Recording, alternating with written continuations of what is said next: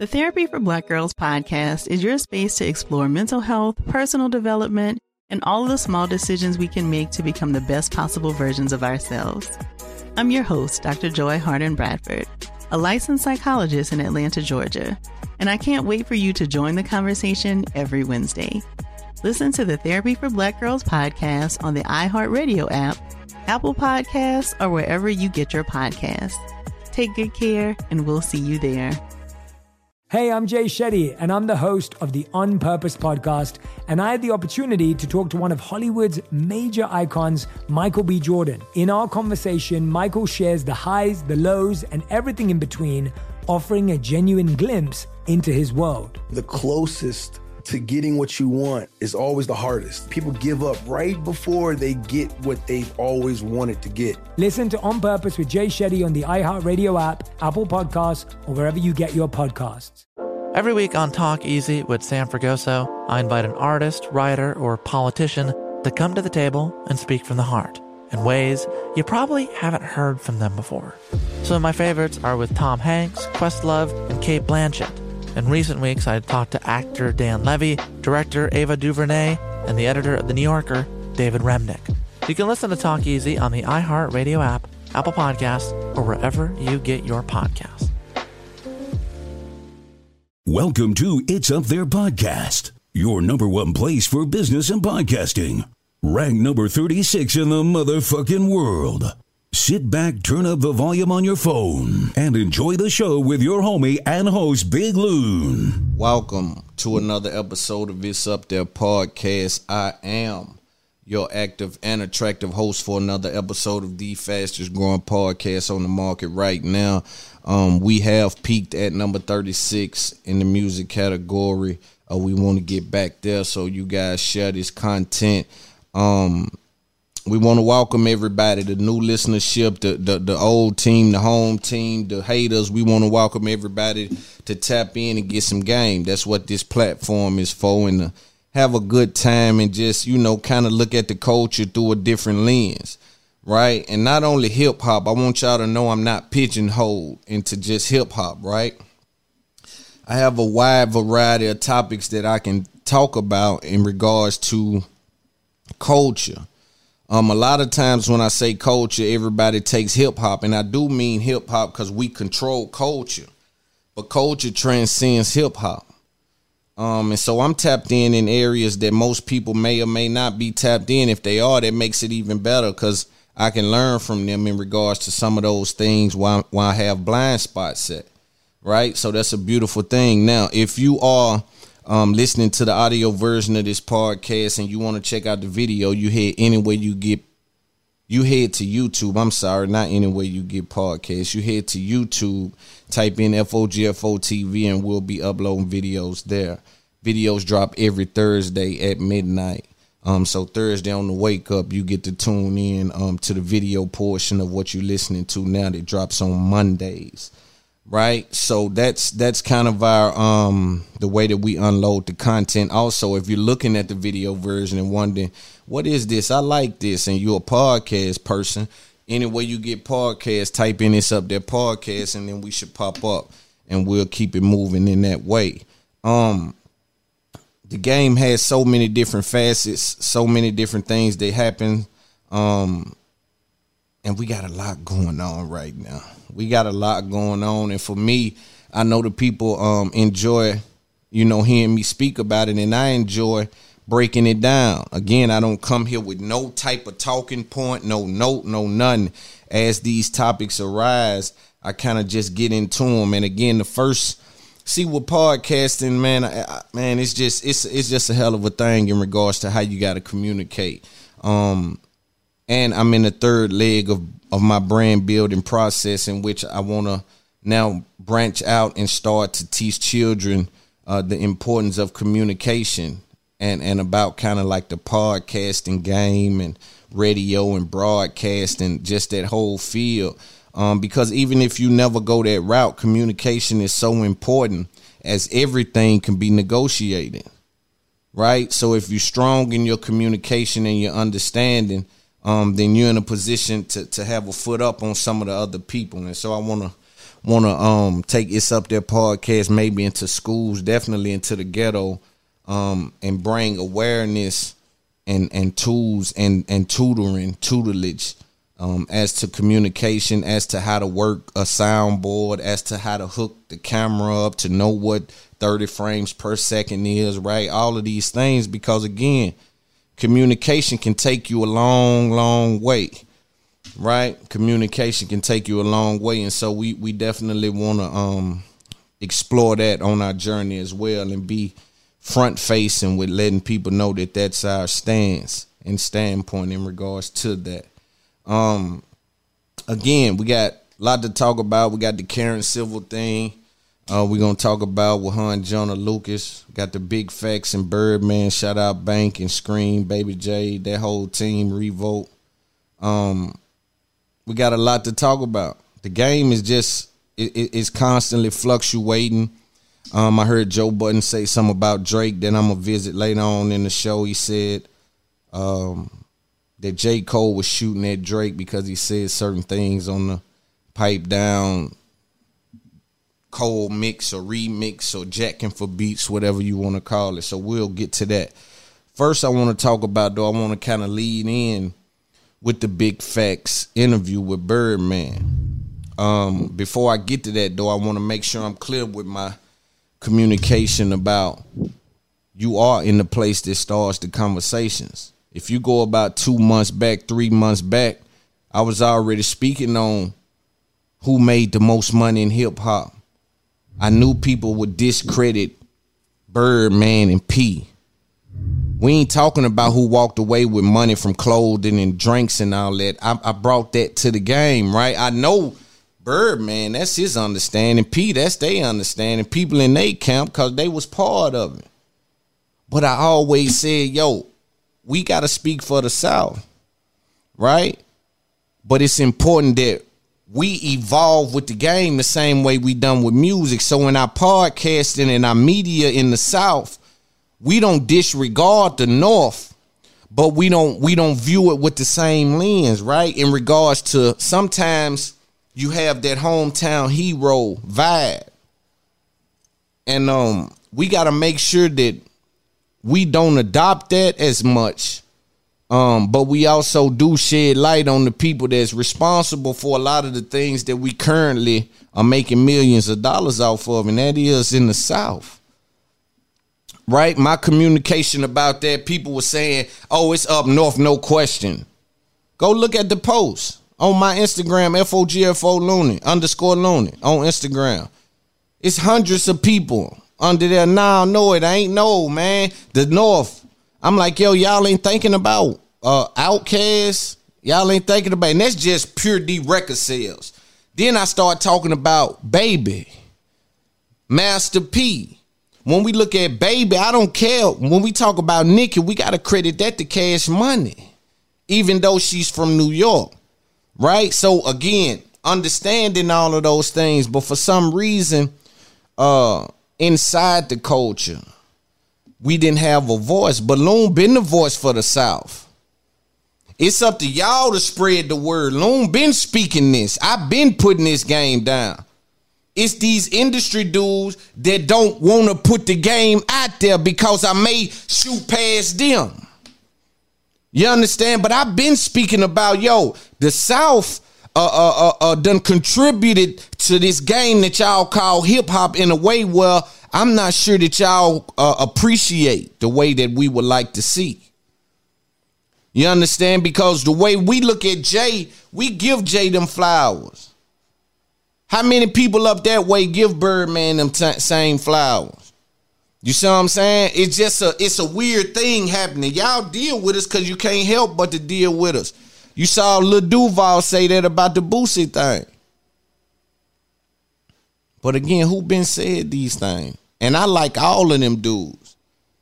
Gonna have a conversation with all of them, all the greats. We gonna sit down and speak about it.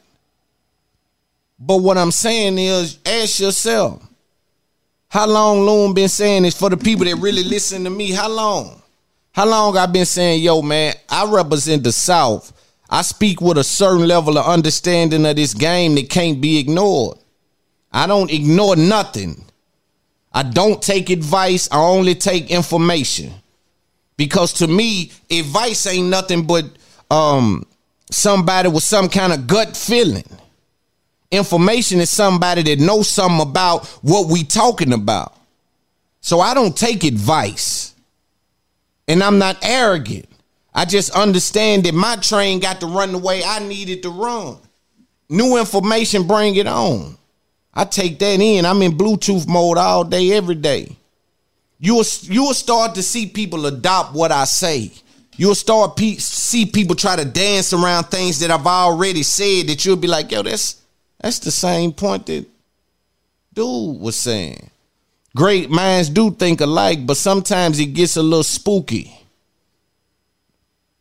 It gets a little spooky. But see, I told myself, I told myself that I was going to not get so, because sometimes I can find myself getting up there. You know, I get to going. So I want to try to remain, you know, kind of straight, like, you know, and not do too much of, um, of getting too passionate about things, right? Because sometimes that can that can be felt wrong, right? And I know, you know, a lot of people look at me and they don't know what I know. They don't know what I've done. Where he come from? Who the who is that talking like? Who is this? You see, so I gotta understand that sometimes it gets um it gets weird for people that's above me. You know, with all due respect, cause cause because you can feel it on me when I'm around. I try to be in the cut. I ain't doing nothing.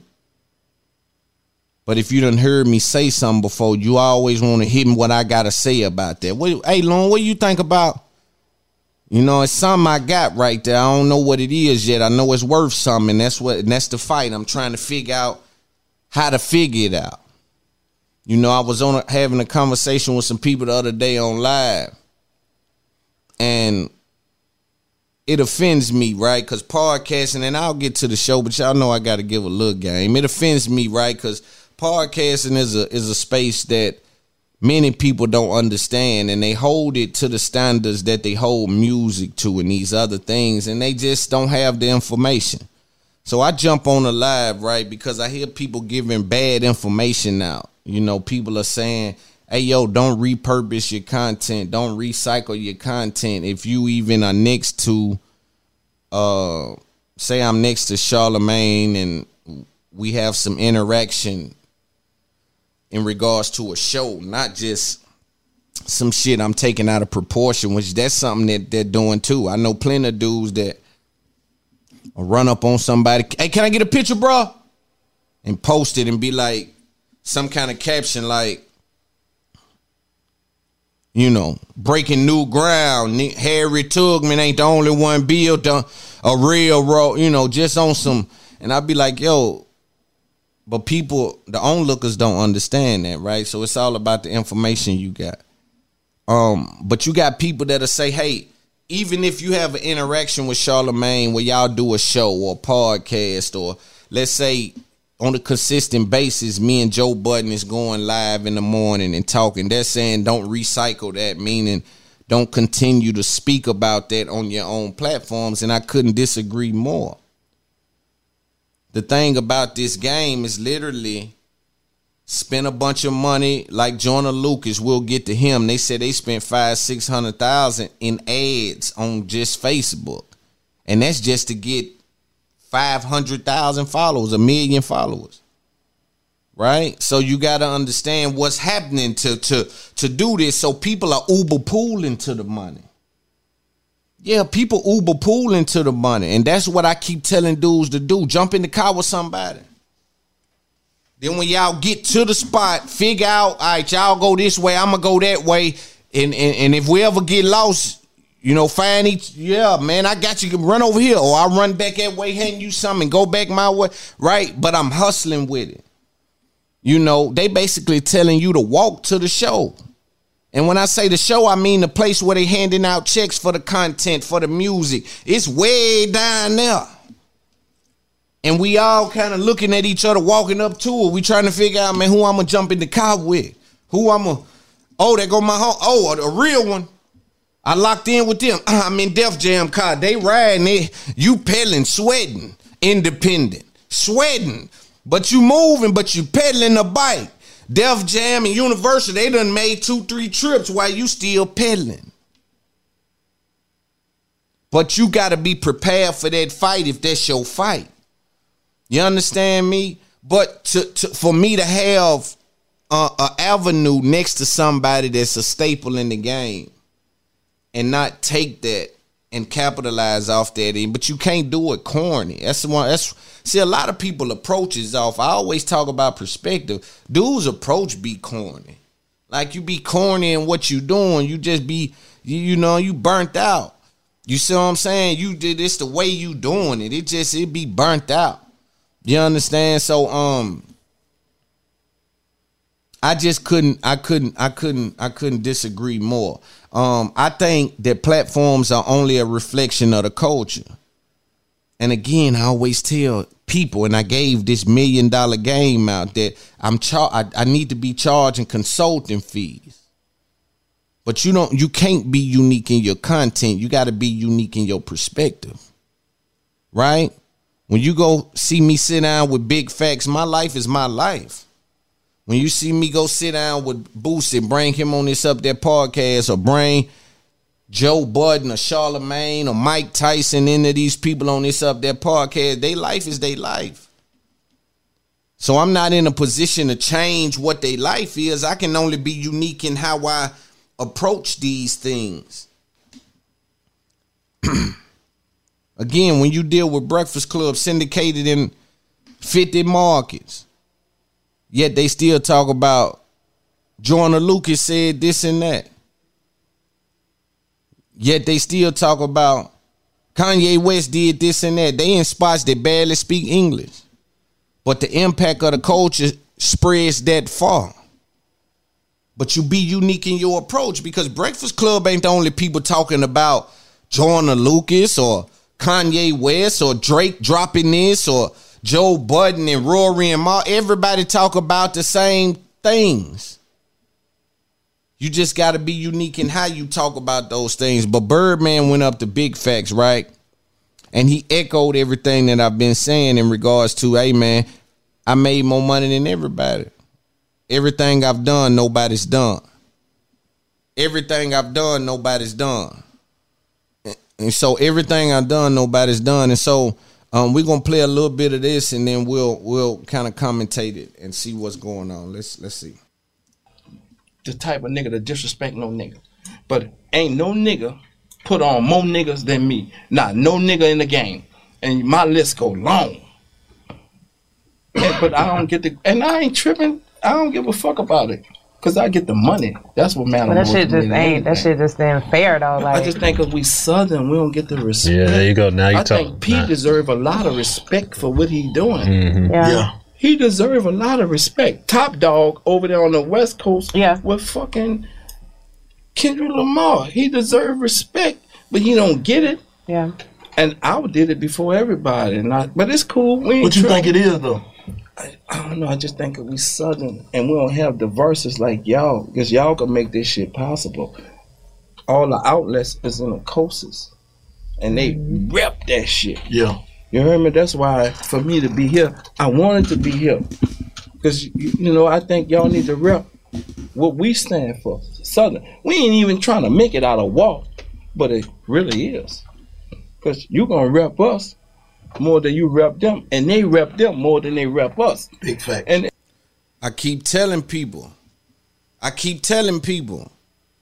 I keep telling them, yo, what y'all be talking about? I be confused when I be hearing a lot of the media. That's why I say they don't find it strange that on Drake album, every we don't want to hear none of that. Hold on, what? You don't want to hear Future, Thug, 21. Damn, all them from the South. All right, so let's flip that coin. If we go get any dude from New York, and then we put Jay and Nas and this and that, it's a classic. It's clearly biasness there, right? But it don't matter because we get money down here. So it's we gonna keep getting money, and it ain't no hatred as long as it ain't no disrespect. right now we in the process where we trying to identify what make you view it that way. What make you think that my you know Birdman billion records or billion whatever billion records sold don't mean as much as somebody up north 500 million records sold. I just it to me, and then I always viewed it. That's why I've always spoke about it on this up there podcast. It's always a situation you got to view with open eyes. Why is everybody? Why is it always criticism when it come to what we got going on? Y'all lended grace and understanding and evolving. Down here, we tried something. They laughed at P when he went when he went cell phone. They laughed at P when he went movie. He went comedy. They laughed at P when he went NBA. Say if P wasn't from the South, they wouldn't have laughed at none of that. And we wasn't laughing. We wasn't laughing. We was saying, boy, he getting down. He hustling good. He hustling good on him. Nobody had never done nothing like it. He come through with the movies, albums every month, cell phone service. He ain't even know that was new. We don't even know what that is, but we finna try to figure that out. Shoes, uh, trying to go back to the NBA while I'm rapping in real time, selling all these different things out. Birdman on the other side go to wrestling with him at the same spot. They never acknowledge each other, but they never hate on each other. They never acknowledge each other, but they never hate on each other. Me and shit, bullshit. We'll figure this out in 20 years. We'll figure this out in 20 years. But but but again, hustling. And then get what Birdman go to doing. He go, he went to laying the brand game down. He built on what P was doing. See, P understood the brand game, and I want to talk to P.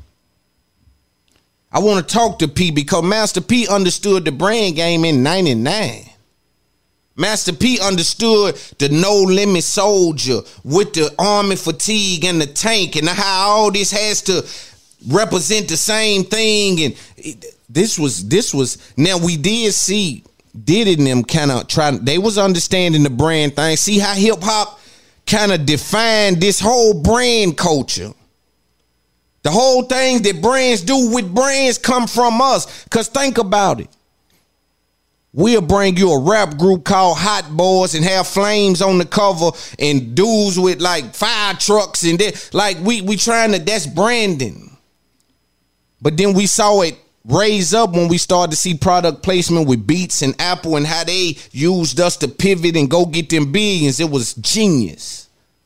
But when we look at what Cash Money was doing, bringing helicopters and Bentleys and chains and this and that, talking that big money, he was putting that branding game down. Wrestling with P. P had it on smash. Nobody up north then, they was dead except Jay and Nas and them. Everybody else was dead in the water. It was P right after Pac. P even built on Pac with the baby. He built on that. He thug life. He understood Brandon, man. The dude understood Brandon on a whole nother level. And they never speak about it. But but the geniuses, the minds like me that was sitting down or now can in retrospect look back at it like, Yo, look at the game them dudes was putting down. Like baby say with 20. He was 20, but you know what? It's up there podcast. Don't come to hate on nobody. But we definitely come to represent where we from. We definitely come to represent um the real space in the culture, right? Because again, we hear people had these top 20s and his name's missing and people making it that we saying, yo, what the how he didn't make it and he didn't make it. If we if that's the criteria, you got him on there from up north. What? From my perspective, not saying he can't rap. I'm talking just a top whatever. It's just there's a weird approach to this hip hop thing. And and it's up to me and other guys like me, Big Facts and I'm not sure the other platforms that's doing it. Really, we really the only two that I know off the top of my head that's talking real culture, real hip hop culture in the South that I know. And if I'm wrong, tag them, let me know, DM me, because I like to listen to niggas that know something about this thing as totality and not ignoring the West, not ignoring what Nelly done, not ignoring what JD done, not ignoring what Tip done, not ignoring Outkast, Trick Daddy, Luke, not ignoring Project Pat, Master P, Birdman, not ignoring 3 6 Mafia, Yo Gotti, before this Yo Gotti, y'all know. You understand? Not ignoring Houston, that area, the Dallas area. Not ignoring these things, man. Carolina, like all these areas where things are happening. Some of these stars, R&B guys, and they come up out of the South. Look Carolina here and look Carolina there, and uh, you understand me? But again, nobody's having that conversation, and that's why they depend on us. And I, I I'm gonna I'm gonna keep mine coming. Big facts gonna keep theirs coming. We gonna make sure that we birth more platforms, man, and and make sure that we're representing in a way that's that's uh, uh, uh truthful. We don't want no biasness. We just want the truth. When y'all bring up Young Thug, when y'all bring up uh Cashville, Nashville, when y'all bring up Memphis, when y'all bring up Atlanta, when y'all talk about what's going on in zone six, when y'all want to break down 21 Savage, Lil Baby, when they ain't nobody never talked to QCP on this level. It's the kind of game that's needed. Somebody like me need to go sit down with PAO. Say, um, let me talk to you about man, how you such and such and such and man, and when you cause I saw you pivot the brand right then. Cause what made you think how you know that? What? How you figure that out with man? That shit crazy. They beefing and we was we was on the edge. I see like yo, I hope they don't. And then it came back together. What it take? How you been paused through all this? What the fuck? Well, hey yo. Then we got to get down to the specifics.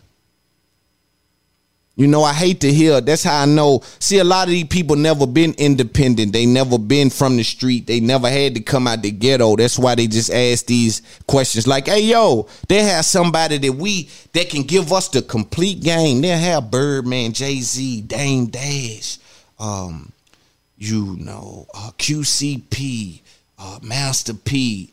Uh, they'll have one of these Diddy's or one of these people there even dudes like Nick Cannon. Oh, he got supreme game. Don't you be fooled. But some of these people, they'll have them there, right? Get what they'll ask them. Hey, man, so what do you give? What what kind of advice do you give an up and coming artist uh, that's trying to get on in this game? I be saying to myself, ain't this a these dudes, they don't know. I, I'm thinking, is that what he just asked him? Of that broad of a question when we dealing with specifics with these dudes.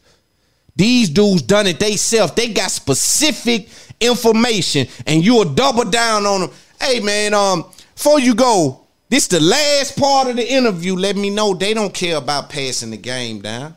The very end of the interview. Hey man, uh, before you go, what would you say to an up and coming podcaster artist in this game? Well, man, just keep grinding, man, and um, believe in yourself, and um, make. Why are we giving them these kind of questions when these is men that's dealing with the ins and outs? You got to ask them, hey man, when you first started, who did you hire to get your first such and such? Oh man, this lady named Angie. Matter of fact, she's still on my team. Angie, put the, she she over there. Angie, man, when I first started, I was looking for a way how to get my brand equity, man, and um, I could you understand? That kind of game. Hey, what agency, man, would you Hey man, what who would you go through, man, if if you had to Man, let's say you had the money and you was a young up and coming. Say I got Mona Scott there. You up and up and coming producer, who would you hire to legitimize your business? Fuck all that you, but but again, it's the mindset these people are already own. They don't care nothing about nobody else getting on. I come from a place where everybody pulling on me.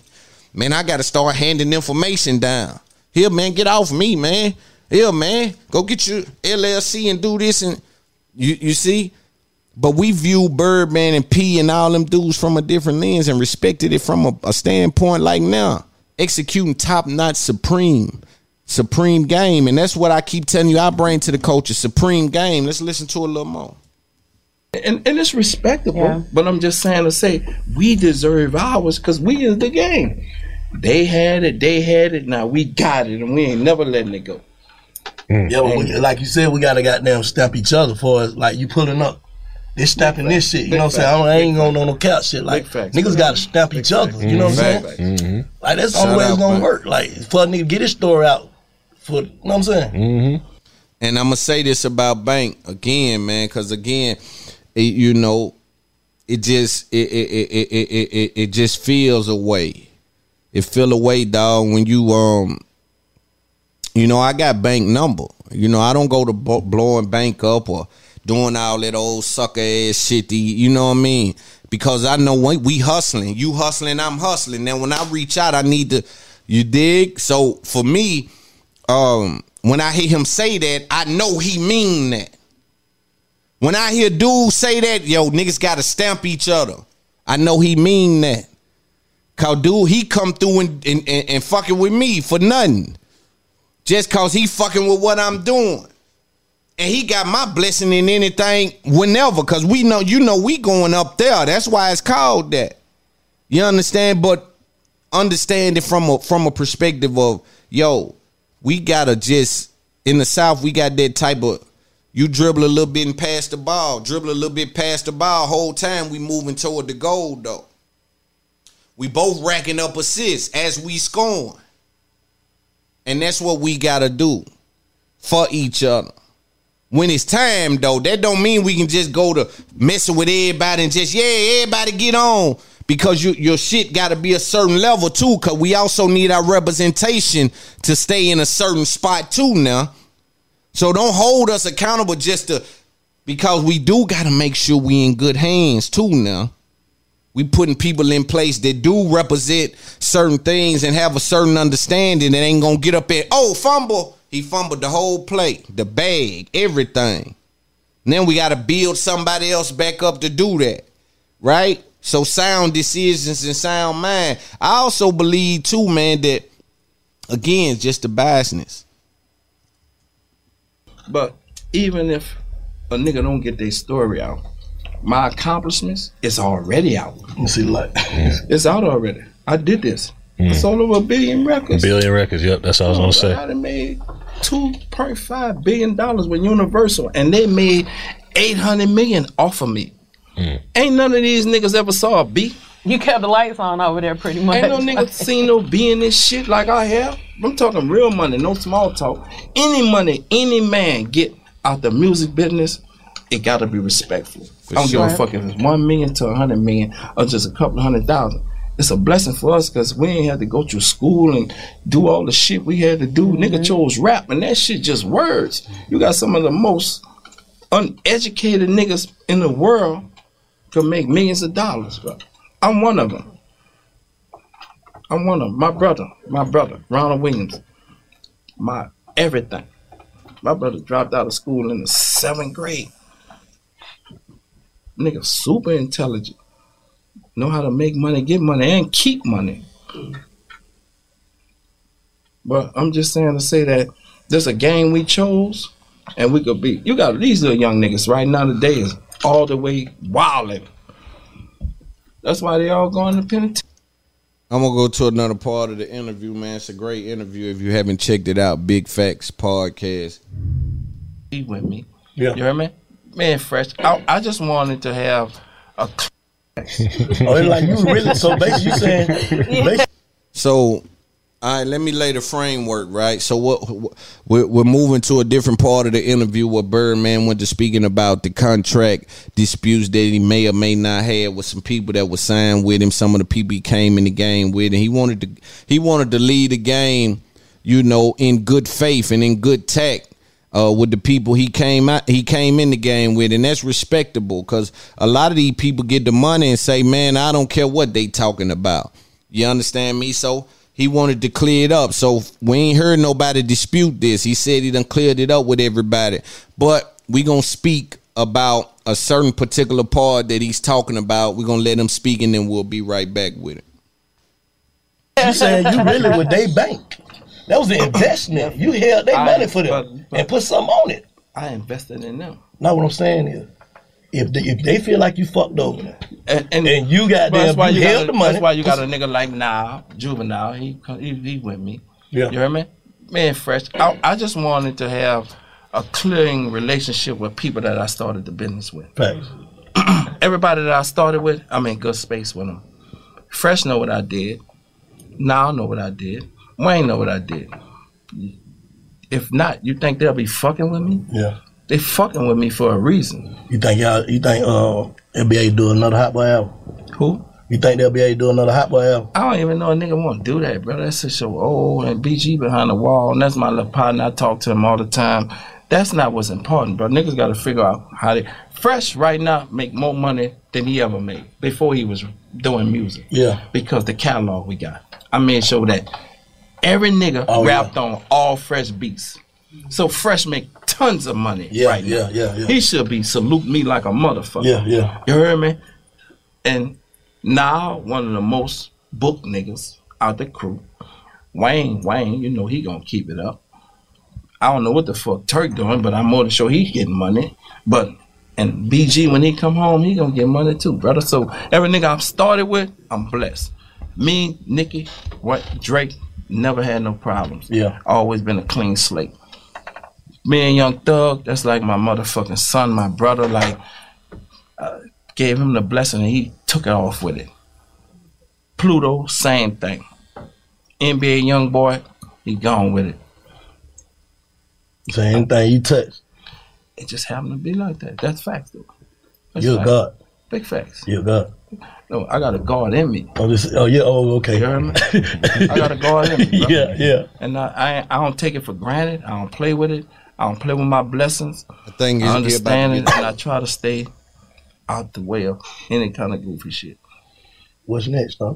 Put me in the mood. I just want to keep doing what I'm Oh, yeah, doing. I just want to keep blessing these young niggas and things and shit set up. We was gonna go make a few moves, but whenever God do allow that man to come Yeah. out that cell, He's talking about he another BG. nigga. I'm gonna start and finish how I started. Right. Jizzle, guaranteed, he gonna end up, he gonna complete his career with Cash Money Records, Yeah. and that's a ain't no more discussion. I think he he got it. I listened to him. He rapped to me. I, he I know he got it. I believe in him, and I'm fucking with him. I'm fucking with him till I die. That's like my nigga. All of them now niggas. You heard me? Right, right. And then so like I know like when I used to come down there, like I went to your mother's restaurant club Mhm. that she had and the house that you Normal, like they love me like on a different level. Like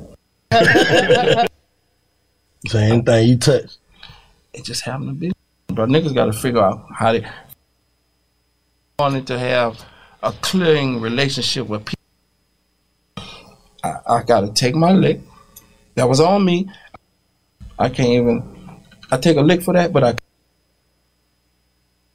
producer, all these folks like, man, nigga, that. I, I, I own my shit. I how you feel when they put it out there like you just be taking from niggas though? say, bro, I don't get my feelings in it, but I ain't never took from no nigga. I always bless niggas. But why But- niggas keep saying that I shit don't know, Stone, bro. know what I'm saying? Why niggas keep saying that shit, bro? Like everybody, producer, all these folks be like, man, nigga don't pay, bro. Wait, bro. I had some incidents early on. Yeah. because I was really young in this shit. I ain't know no better. But every problem I had, I cleared it up. Oh, you saying any nigga that ever fucked like they got fucked I though? cleared it up. Yeah. I paid any nigga that got. You heard me? Because I was young, but I was, remember, I'm telling you, I'm 20 years old. Yeah. So a lot of shit happened early on. I just ain't know. And I'm with these white folks, and they not tending to the business. But I'm thinking, uh, I'm not really knowing. But any nigga that had any problem from my son on down, and I gave him 50 million, I cleared it up, brother. Because I ain't want my name like that, especially with Wayne. That's like my, that's like I'm nothing without this dude. Like I that that I didn't want, but it happened. But I aired that shit out. But Yeah. even every other nigga, I just wanted to clear it up. And the white folks and myself, we cleared it up. And like I said, brother, it was early on in me, and I ain't know. And I take a lick for that. Yeah. I can't even. I take a lick for that, but I cleared it up. So I always tell people, right? I always tell people that you know this game, this this music game, because you hear Birdman talk about. Listen, I was young, I, I didn't really know what was going on, but I cleared it up. So I always tell people this game here is is is no different than it's no different than the dope game. It's it's no different, right? Like I say, it's no it's no different than the dope game. What what happens is those dudes that I was just talking about, they were breaking ground. They were breaking ground. Jay Z, Birdman, Master P, Dame Dash, you know, Top Dawg, you know, um, Block, Block, who did some work with Diddy, Diddy. You know, a lot of these people QC even breaking ground because they redefining it, redefining what Birdman them did, but in the streaming age, right? But that's another conversation. I always tell y'all what happens is, or what happened in them '90s and them early 2000s is, it was a lack of information in the game. Nobody knew how to move around a contract, the wording. We were we was off the heels of TLC getting three cent for an album, selling ten million and being broke, going bankrupt. We were off the master uh, uh, uh, uh MC Hammer going broke. Right? Nobody understood the game then. The safest thing to do at that time was just copy the people that was making the money. So what the label done to me, I do to you. That's the safest way. That's all we know. We don't have no information until we start to get financially stable and start to pay people to look into those things. And it's like, oh, that meant that? Hey, yo, that's not fair, bro. I gotta wait 30 years. What are you talking about? Y'all didn't pay for anything. Like it was n- nobody knew. How I get three cent and I'm on tour every day, barely see my family, did all of the the singing, do all of the performing. I get three cent. Nobody knew. But again, it's just like the dope game. Whoever introduced you to the game is who you're gonna implement uh, uh, your game off of until you get to a point where you understand. If the dude to introduce you to the dope game sells soda ball, you're gonna be selling soda ball. You're, it's gonna be cut, taste bad. They is keep a lot of film. They gonna be saying, "What's going on with this dude?" But then as you get in the game, right? Because you implement him because he's introducing you to the game. But once you get in the game, you see, oh, that's why he go broke. They come to him as a last result when ain't nobody got none because his, his stuff ain't no good. You take a little cut off of it. Now they coming back. Now you able to build your bankroll up. Now you figuring out, oh, he just didn't know what he was. Them people, them the, the labels, them buildings, they don't really know what we know. We boots on the ground. We understood shirts was selling when they was like, "What are you doing?" When we we wanted to upload on YouTube and talk to the fans, and they said, "No, Mystique, Mystique, don't make yourself available." Right? They don't understand what's going on. So as we got up there, then we got the information and were able to pivot and start to give people more fact situations. I got to make money doing things, but I don't want to own this, so I don't want to own that, or or you know, just certain things we gotta we gotta edit we gotta edit. But at first starting off, man, them folks didn't know. They just implement. Hey yo, uh, they they they probably was even asking labels, had help from labels to start their label. They probably went inside Def Jam or one of their labels, like, yo, I'm thinking about starting a label. If you guys can help me kind of with the infrastructure of it. Next thing you know, they passing out deals that they you understand me? But now we know. We know what these words mean. We know they operate in the gray area. We know the intentions of a contract. We know that I can't hire the label's lawyer to look at the contract because their interest is a conflict of interest. We understand these things now. Back then, we didn't understand it. Birdman ended up getting a bunch of money coming in, probably like, I don't have to get this to you. I don't owe this to you. My understanding is I don't owe this to you. Cause they they didn't owe this to me, so I don't how I owe you this. But then dudes start saying, "But I made the beat," and it started to, from a human standpoint, make sense. Cause contractually, he probably had him whooped in a lot of them cases. But as from a human standpoint, it started to be like, "Yo, he yeah, that is crazy." Like, let me get him straight, bro. I'm man, I'm loaded. I'm eating. You know, so sometimes, um, you evolve with the information that's available. You know what I'm saying? Jay Z and them, you know, did it, all these dudes starting these labels in the nineties and the early two thousands, they infrastructures nine times out of ten was put in place by someone white or someone that represented a label or had influence out of someone out of one of them buildings. They didn't do it like CQC them from my understanding. I may be wrong when he grabbed Coach K, old veteran in the game, but don't represent a building but understand the game and has all this information. Probably done fumbled a few bags along the way. So now I'm loaded with do's and don'ts. And then you see that, and then you see QC being the hustler he is. You see P being the hustler he is, and he just he stand by him. And now I'm learning a little bit and putting that street spin on it, that understanding you may not understand a little bit. So now it's good cop, bad cop in regards to business. So we get to see both things clear and hopefully always make good decisions. You know, um, risky or not is fine, but if it's a good risk, then let's do it. You know what I'm saying? And just identifying that is half the battle. But shout out Birdman, shout out Big Bank. They did a great interview. Um, let's see what else we want to talk about. I see Moneybagg Yo. I see Moneybagg Yo just had a birthday. Shout out Moneybagg Yo Memphis. You know what I mean? Tennessee, you know the vibration. Big podcast energy. Um, he just had a birthday, man. I already bought him some land, 28 acres, got in him game 1.5. I mean, he was getting some of the most extravagant gifts in the world. I already done set the bar so high girls don't even goals that no more. They let that they leave that alone. Cause dudes gonna start holding you accountable. You get your little weight up. Yeah, you remember you were saying goals when I was carrying the family. Now you made five hundred thousand this year. My birthday coming. What we doing? You know, I keep you draped up and dripped out. Let, let's see what's going on. But she seemed to always come through for them. You know, they um their situation is pretty cool in regards to what I, what I'm able to see.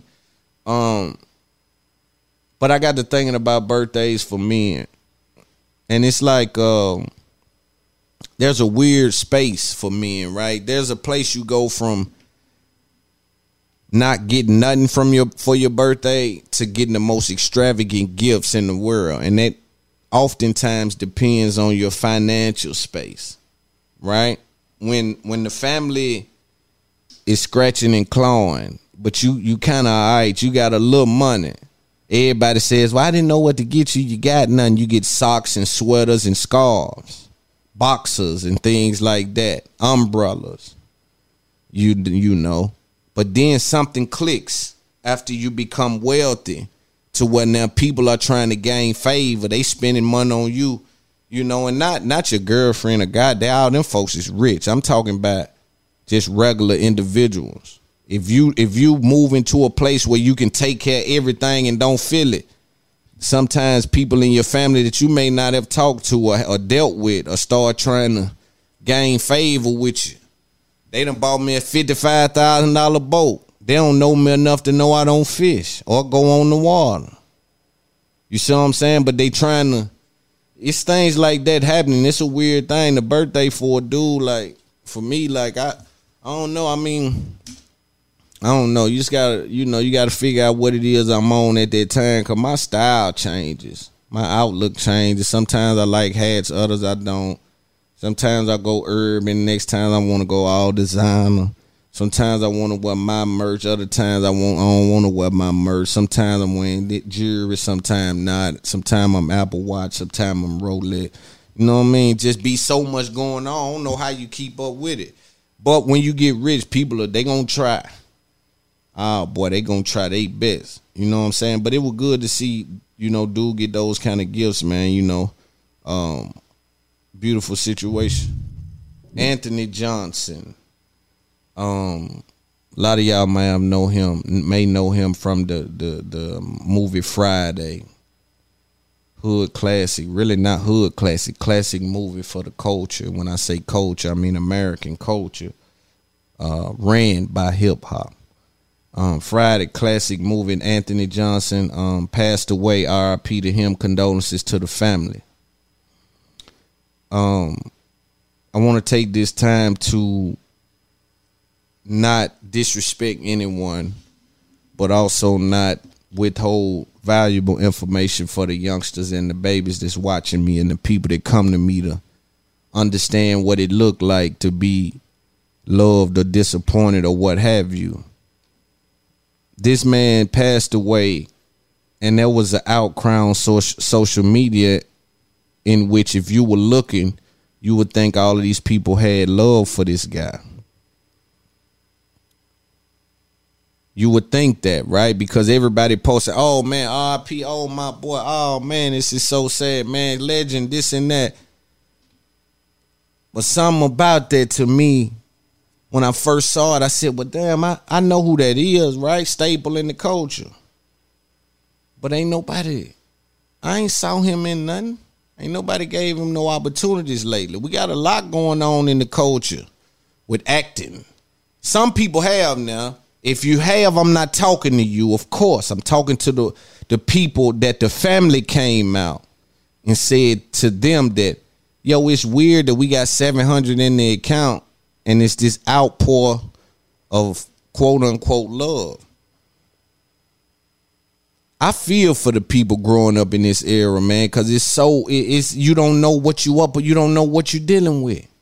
This thing is so you, you just have no idea if you're dealing with people that really love you or somebody that won't clout or the Instagram like or comment or hope to get reposted by Shade Room for breaking the news that Kelly Price is mi- like it's weird what happens right now. Shot, I mean, um, I'm praying for Kelly Price. I don't know what's happening with that. I'll look into it and, and kind of report on it. But what I'm saying is the social media gives a glimpse into a false reality. You got celebrities with millions of dollars that we see go on stage and give money to people just cause. Then we got a guy here that can't get a job to open up for somebody that can't get a skit in a show, in a movie, in a video once a month. He can't find a podcast deal nowhere along the lines, an ad to keep his leases bill paid. Like what we doing again? That's the lack of information that they give us. And his people had to come out like, yo, we don't got no money. We starting to go me. And you know what I noticed right after his people came out and said that? All the love disappeared. The minute his people came out and said we don't got no money, the love disappeared. I didn't see no more people posting. I didn't I'm not saying people didn't reach out, salute if you did. You know in your heart, but I'm telling you the culture has a problem with identifying love. We we misrepresent what love is. We misrepresent what showing love is. I always tell people, even when you're dealing with content creation and music and business, there's a difference between a fan and a customer. These are two different things. Sometimes they resemble though. They kind of look the same. But their actions tell you the difference. The problem with social media is we can't view the actions. We only can go off what's being told to us. And the more you hear something, the more you view something, the more, and hence that's why the mainstream media is able to control the narrative on so many different levels because they just beat a certain opinion into your head. And it's the same with love. These people ain't showed this man no love. He got seven hundred dollars in his bank account. We ain't saying everybody go take him money. We dealing with an industry. Can't nobody find him nowhere to sit at and make five thousand dollars a week. Nobody. We got all these shows and TVs and this and that. And now that he's talented, he can offer something. Just his notoriety is worth something. And if nobody posted it, then cool. And I'm not saying I didn't want nobody to post it. And I'm also not saying you can't appreciate someone and what they gave to the culture without working with them or without giving them opportunity either. What I'm saying is we got to tighten up with our approach to our business. There's there's missing bags in this game. It's something that we ain't tightening up.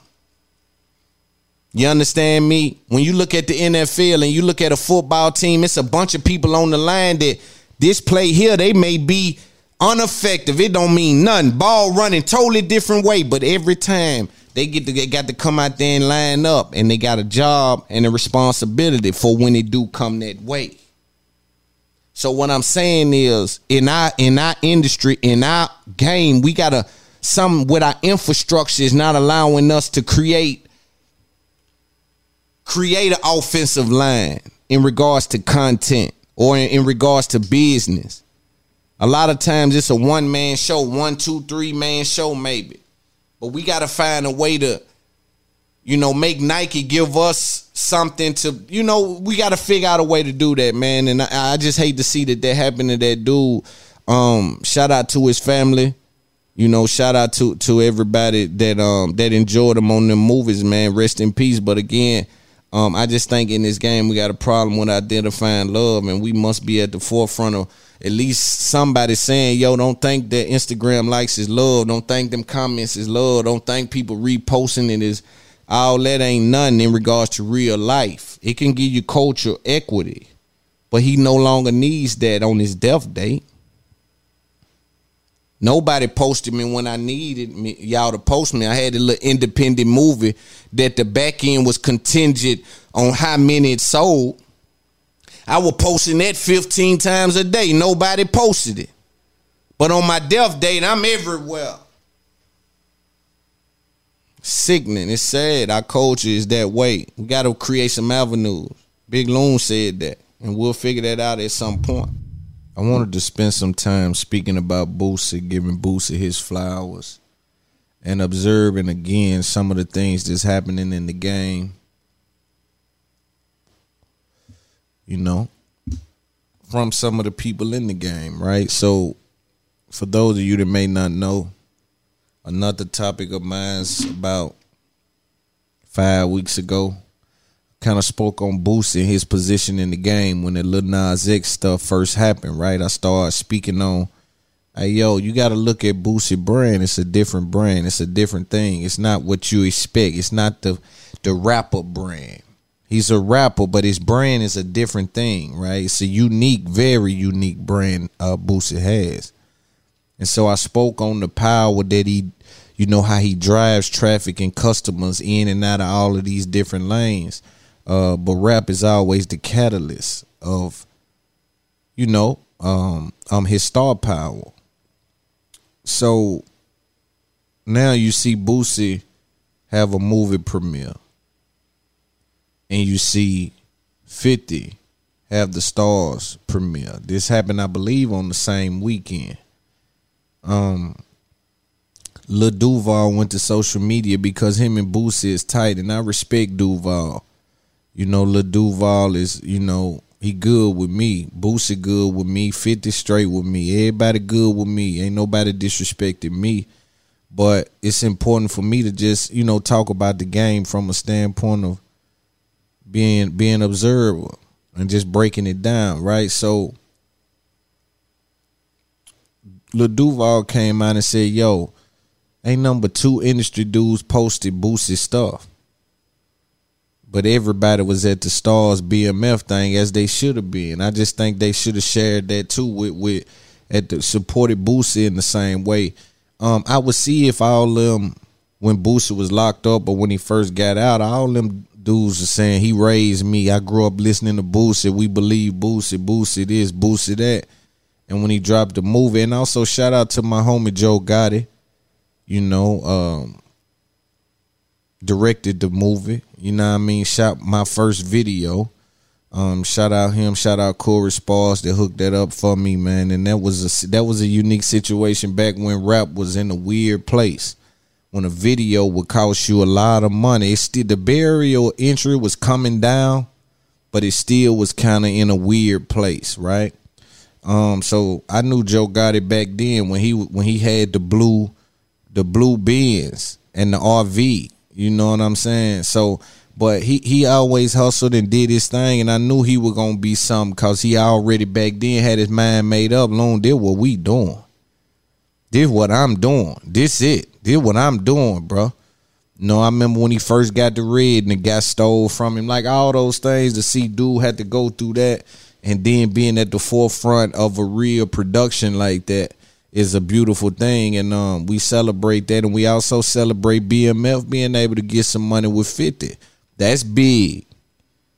That's big now. Both of that, what I'm saying. So um, what they did was, you know, Lil Duval is a troll king, and Fifty Cent responded to that and basically said they calling me mainstream because du- Duval said, man, you know, you should support Boosie like you support mainstream. You know, Boosie did raise a lot of them dudes. You know what I mean? So um, it just be funny to see that. You know what I'm saying? Because if they push up on him, if boost, if they run into him, they gonna give him love. Every single one of them. They gonna act like it's all good, and it didn't take nothing but a post. But that's what I tell y'all about this game. It's a weird place. You thought high school was petty, man. The industry way more petty than high school. This little industry that y'all infatuated with, man. These folk petty, man. These folk like this shit like cafeteria, my nigga. It's weird, but you know, um, Boosie Hustle is immaculate. You know, like I say, he goes in and out of brands, in and out of products, and um, is able to actually make money in these different areas, which is a beautiful thing. Um, he laying a blueprint down for the next rapper that has that kind of brand, but it has to be that unique brand. Some of y'all rappers can't get y'all people to buy t-shirts, let alone way over here with some cologne, or way over here selling a, a beard oil you dig? It's just, you know what I'm saying? Especially if you're trying to use that same brand power. There's a way to do that as well. It's a science involved with that. So just to see them hustle, man, it's it's a beautiful thing. I think with the South though, uh, we always kind of get overlooked. You know, the production that Boosie has isn't the same dollar amount isn't behind it that's behind the Starz product, of course the BMF story is a big story as well. We respect that. That's real. That's that's South. That's us too.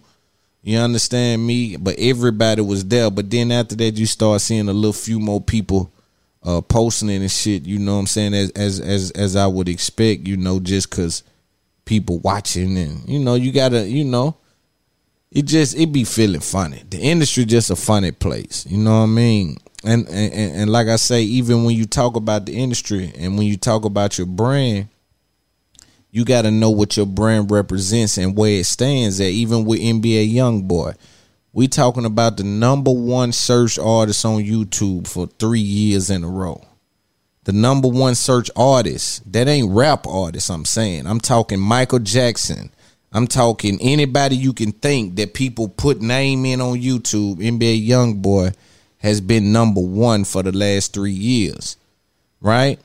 With that being said, I need you to understand that YouTube won't even promote his album. They won't even get behind him in any way. Right? It's it you gotta really understand the gravity of that. A company that that I've been at the forefront of driving traffic for for the last three years, I've been at the top of their list in regards to engagement, period, amongst white, Asian, uh, Mexican, whoever kind of artist you want to think. And then when I go to jail and I drop an album, they can't even push it up on the top or give me no kind of promo or no kind of extra push. Okay, so you maybe don't understand that. You maybe don't understand why they do that. It, it's like this. It's like it's like for Coca Cola not to promote Sprite. Right? You see the amount of money Sprite makes for the brand. Yeah, Coca Cola is the brand, right? That's that's the parent company. But Sprite is his own thing, and it generates revenue. So we gotta put some attention on Sprite over there. We'll be a fool not to right? So it's I, I don't know why would it why would you think that it's okay to have this guy be at the forefront of engagement on your platform? The music is good, you don't take that down. You you get the ass for it, you get the traffic for it. But then when when he needs a promo spot or something, you don't get nothing. This is the same fight Joe Budden is, was having. That's why I don't know why Joe Budden didn't speak on it or doesn't speak on this type of thing with this NBA young boy and this YouTube fight because he was having that ad fight. He was having that fight where it's like, yo, why y'all won't let me participate in what's happening on the other side when I've been at the forefront of driving this level of engagement to y'all platform? It doesn't I don't understand. What's the difference between me and call her daddy? Or the difference between me and Justin Bieber, right? It's it's a situation that you got to examine, um, but understand the business is is weird. It ain't supposed to happen. It's unusual. I won't say it's weird because weird would mean that it doesn't happen, and I think it happens out more often than uh, we would imagine, right? So I'm gonna say it's unusual, meaning that it's unusual behavior. It don't make sense. It's like, yo, what is that? That's weird. That's that's kind of like you know that's off course. That's that doesn't make logical sense. You know, um, unusual for that circumstance, right? To be in that situation and go that way is dumb. I don't get how that happened, but um, but we see we see that you know. But NBA YoungBoy brand again, he got one of the biggest brands. All the kids want to look like him. Hey man, they got a little dude going viral right now that he done made his mouth like him. He got the hair. Is hey yo, bro, it's wild. And I think as a kid, you don't know like, or or I don't know. Maybe I'm out of touch because my my my mind would tell me, wh- why would this girl want to be with me if I want to be somebody else? Like I be thinking people want to see original in you, and I, I be thinking people want to see your style and who you is. You know what I'm saying? Cause I, for me, and that's why I was telling my sons is like, yo, don't not try to be like nobody, cause you gonna look back on it when you get 17, 18, like, yo, I was running around trying to be such and such. Instead of finding your own identity and building on that at a young age, even if you look corny right now, you'll figure it out because don't nobody, none of these little dudes ain't talking about nothing. So just find your way, but don't try to copy this person because don't do that. It just don't make. I'm talking about this little boy. If that were my son, I'd probably be mad. That's how close he looked to NBA young boy. If that were my little boy, I might be upset, bro. You don't need to be trying to look like nobody, bro. That ain't what we do, bro. We don't go around looking like trying to emulate. Man, come on, man. We ain't doing that. You gotta be you, bro. You know what I'm saying? I'm talking about, and but you know, like I say, his fan base, man, he got a different kind of fan. Them youngsters love him. That's why they on YouTube. His custom is on YouTube because it's a free platform. Everybody has access to it. Even the kids on their mother's phone, on certain phones. A child will come and ask you for your phone. Next thing you know, they in the corner done Google NBA Young Boy on YouTube or looking at YNW Melly or one of these type little artists like that on your phone. Like, but they running them numbers up. They getting on the Xbox. They getting on this, playing it in the background. You know, so they running the numbers up, and NBA YoungBoy got them. But it's pivot time for him, and I think he'll take it. He'll take advantage of that. You know what I'm saying? He just got his deal. You know, I think he gonna come out of jail and, and, and do what it is he need to do. I want to talk about um I've heard heard a couple of people say some things about Drake, um, his position and where he currently sits. We see we see him and J. Cole, um, Joe Budden in specific spoke about the J. Cole pipe down thing, and I want to spend a little bit of time on that just to kind of clarify my stance and my position in regards to Drake, his trajectory and his career. Um, a lot of people forget where you started from. A lot of people forget um, that that them too uh, disregarded you and overlooked you and never thought you would be a part of this whole thing of ours, right? So we'll we'll look into that a little further, but let's um let's listen to what Joe them saying in this group of cars for me. Some people say that I'm running third. They threw the bronze at me. Behind Drake and Dot, yeah, them niggas are superstars to me. Maybe deep down, I'm afraid of my luminosity. So when you see me on red carpets, I'm moving awkwardly. Hey. Posing all nervous, afraid of the judgment. And the hey. thought of showing too much of my day is repugnant. I be hey. keeping my kids away from the gaze of the public. Cause these days it feel like haters, they favorite subject. Fuck it, attitude like a shade with an AK. That boy is a monster now. Violating, I bust it. I don't play when it come to family. That's one thing We're gonna kind of break this down with them, right? Again, we got to start to do this, and I want to want to let y'all know the importance of what I'm doing. The importance of what I'm doing is to show um, mainstream media the other side, the other perspective, the flip side of the coin. Um, stats that they don't consider, position that they don't consider, grind that they don't consider, right? So that's that's my position in the game, right? Not only to speak for the South, the North, the culture, but just to make sure the South is represented in a real way, not not from a standpoint of, hey, just because it's from the South, it's the it's the better thing. But I think the problem because we all black, so I wanna I wanna approach it with love because I wanna I wanna feel like it's a misunderstanding until it's just a little bit more clear. Because I got enough game to know when it's a misunderstanding and when it ain't.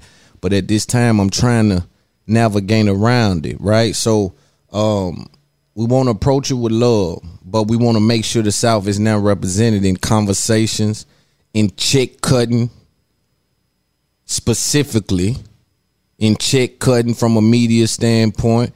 We want to make sure the South is represented, man. Not everybody down here dumb or slow or don't know what's going on. Which y'all know that y'all dealing with us. Y'all dealing with P Birdman Q QC. Y'all dealt with JD Tip, Outkast. Y'all dealt with Pimp C J. Prince, Tony Draper. You know, you got to deal with us. You see what I'm saying? But but let's continue. I piss in the celebrity tea.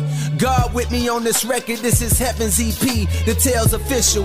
The best nigga breathing it just failed to hit you. You couldn't tell cause, 'Cause you fell for the bells and whistles, and nigga. that's an area I don't excel. I'm from the Ville where young girls talk grown as hell. It's raw. Never saw one person go to Yale. But every nigga that I know done gone to jail at least once. Proving we the ones I don't know, police hunt Hold for on, the turn it down, pains we it smoke turn it three down, blunts turn it inside. down. Yeah, Turn down, turn I mean, down. Put some respect on him. That's number two at least until further notice, man. It's gracious. Turn it down. That nigga lost his fucking mind. First of all, Yeah. we need a wellness check on Jermaine. Oh, Has anyone seen him or heard from him? Been to his house? He burnt up somewhere. He on fire. Yo, He doesn't sound well. Sound fine to me. Sounds like things are wrong. Hell, What the hell is what the hell is his issue? Whoa. See now if this were 2017, 18, 2019, maybe even 2020, I swear I would come in here and perpetuate a beef, even if it didn't exist. Even, or three weeks ago. Even if it Oh, didn't yeah. exist. Four months ago. I don't do that anymore. Oh, okay. I don't do that anymore. Oh, good for you. No, Look at the growth. Damn. I mean, it's not growth. All all of these rappers are liars. I'd be dead ass right about every one of them, and then they come out and fucking tell me behind the scenes that I'm right. I disagree with that. That's what be. And I'll tell you why. I don't think that that Cole wants beef, even though I did see where he put the heads up. You know, um I think Cole and Drake relationship has always been kind of a slippery thing. I think that relationship has always been a, a, a kind of slippery situation. You know, when if you remember when Drake first came in, they had the situation with um what was that song? him and Cole was going at each other. Then they did that in the morning with each other, and then we kind of said, "Oh, okay, so they is straight." Back then, I think Drake didn't didn't really know his way with the music. He knew he had some, but he wasn't as polished. And Cole at that time was just a little more polished in his pocket than him. You know the way he rumbles with the words and his the breakdowns, the syllables and things. He was he could do that with ease.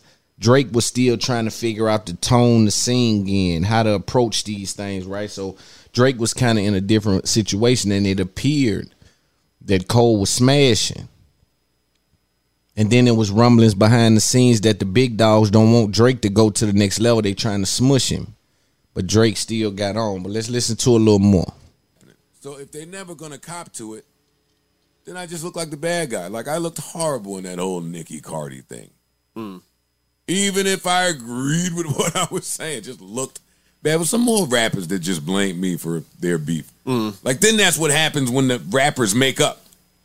They blame me for perpetuating the beef. It's like, oh, come on, that's not fair, you guys. so I'm not gonna do that here, but I could. I mean, I could. You're itching to. It's in there. It's- I was about to say it's right there. and you won't do it. Is Joe? I'm itching sorry. to- or right is there. he itching to? They, they- he put it by the rim. Uh, Yo, fam, in my day, let me tell you about 2003. Here we go. You could not take an album cut instrumental from somebody's album that dropped one or two weeks ago that they sung on, and you flame it up like this, and it go totally just like another day.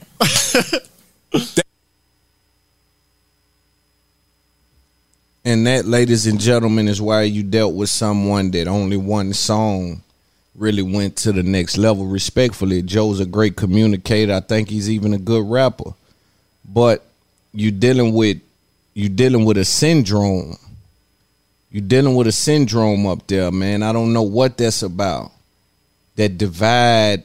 Um now if it's if it's New York against the rest of the world, then it appears to be that they back then they used to kind of form together like Voltron. But then when you got intricate and broke it all the way down, somewhere down in the DNA, it's Fabolous being my homeboy can't take my beat and do a record or do a freestyle it without me taking that away.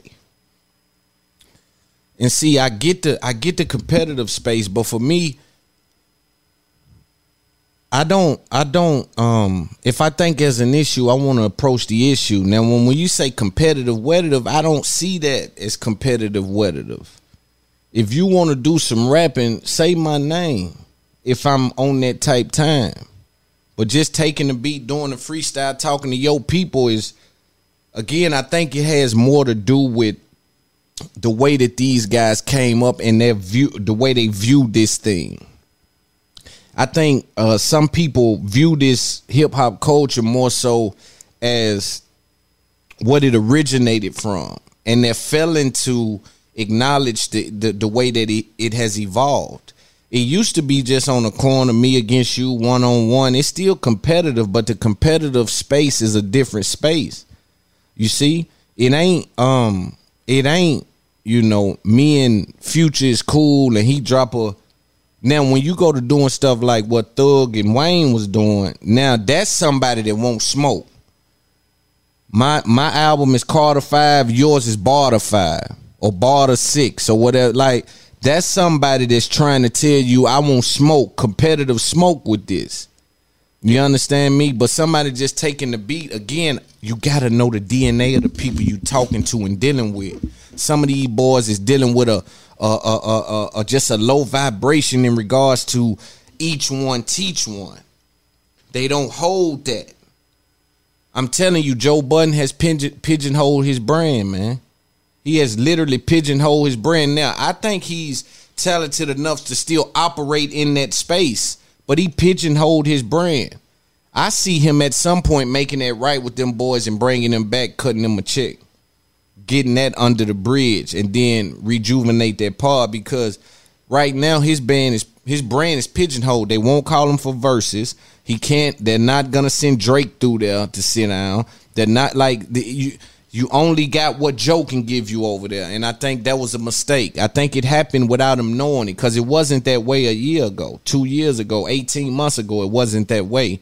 His brand has changed into something that he has literally pigeonholed himself into only uh, being able to provide that that commentary that people go to him for. Now, you got to be able to cross collab collaborate with other brands, bro. That's only way this works. If Diddy never went in, if if if, if Diddy never went and hollered at whatever liquor company he started with, or if Jay never like it's rough like that, you can do it that way. It's just a different fight. And for me, you had such a head start, meaning Joe Budden Podcast, as the brand had such a head start on the market to place yourself back in that race was, man, man, man, man, that was crazy. But let's listen to a little more, man. We'll get we'll get into it a little more. It's not possible. That could not happen. He Now, posted, I think. Drake posted, I think. I don't care what I Drake know. I'm just posted. saying. The fuck you telling me for what he posted? I'm just, you're comparing what how, how people reacted then Oh, to 'cause how people react it. now. Yeah. I would post it too back in the day, but it would be something to follow. I'm about to say, it wouldn't say like that though.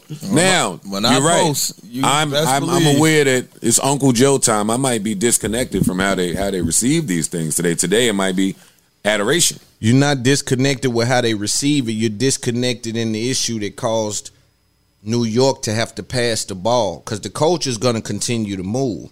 Now, New York will never fully pass the ball because it's New York, but New York was in control of music. But this spirit right here lends itself to some of the failures that you see. When you see 50 Cent blow up like that and nobody in New York can work with him, he's the hottest thing going. New York is split down the middle. Some is trying to help rejuvenate Ja, some is trying to act like them and 50 is straight because he's popping corn right now. And others is acting like they don't see the beat. Like it just, you feel me? But but but take that same scenario. Look down at Future in in, in uh, Atlanta. You see him still do songs with Gucci, still do songs with Thug, still do records with Drake. Still like it's a different atmosphere. It's a different spirit. The culture has evolved.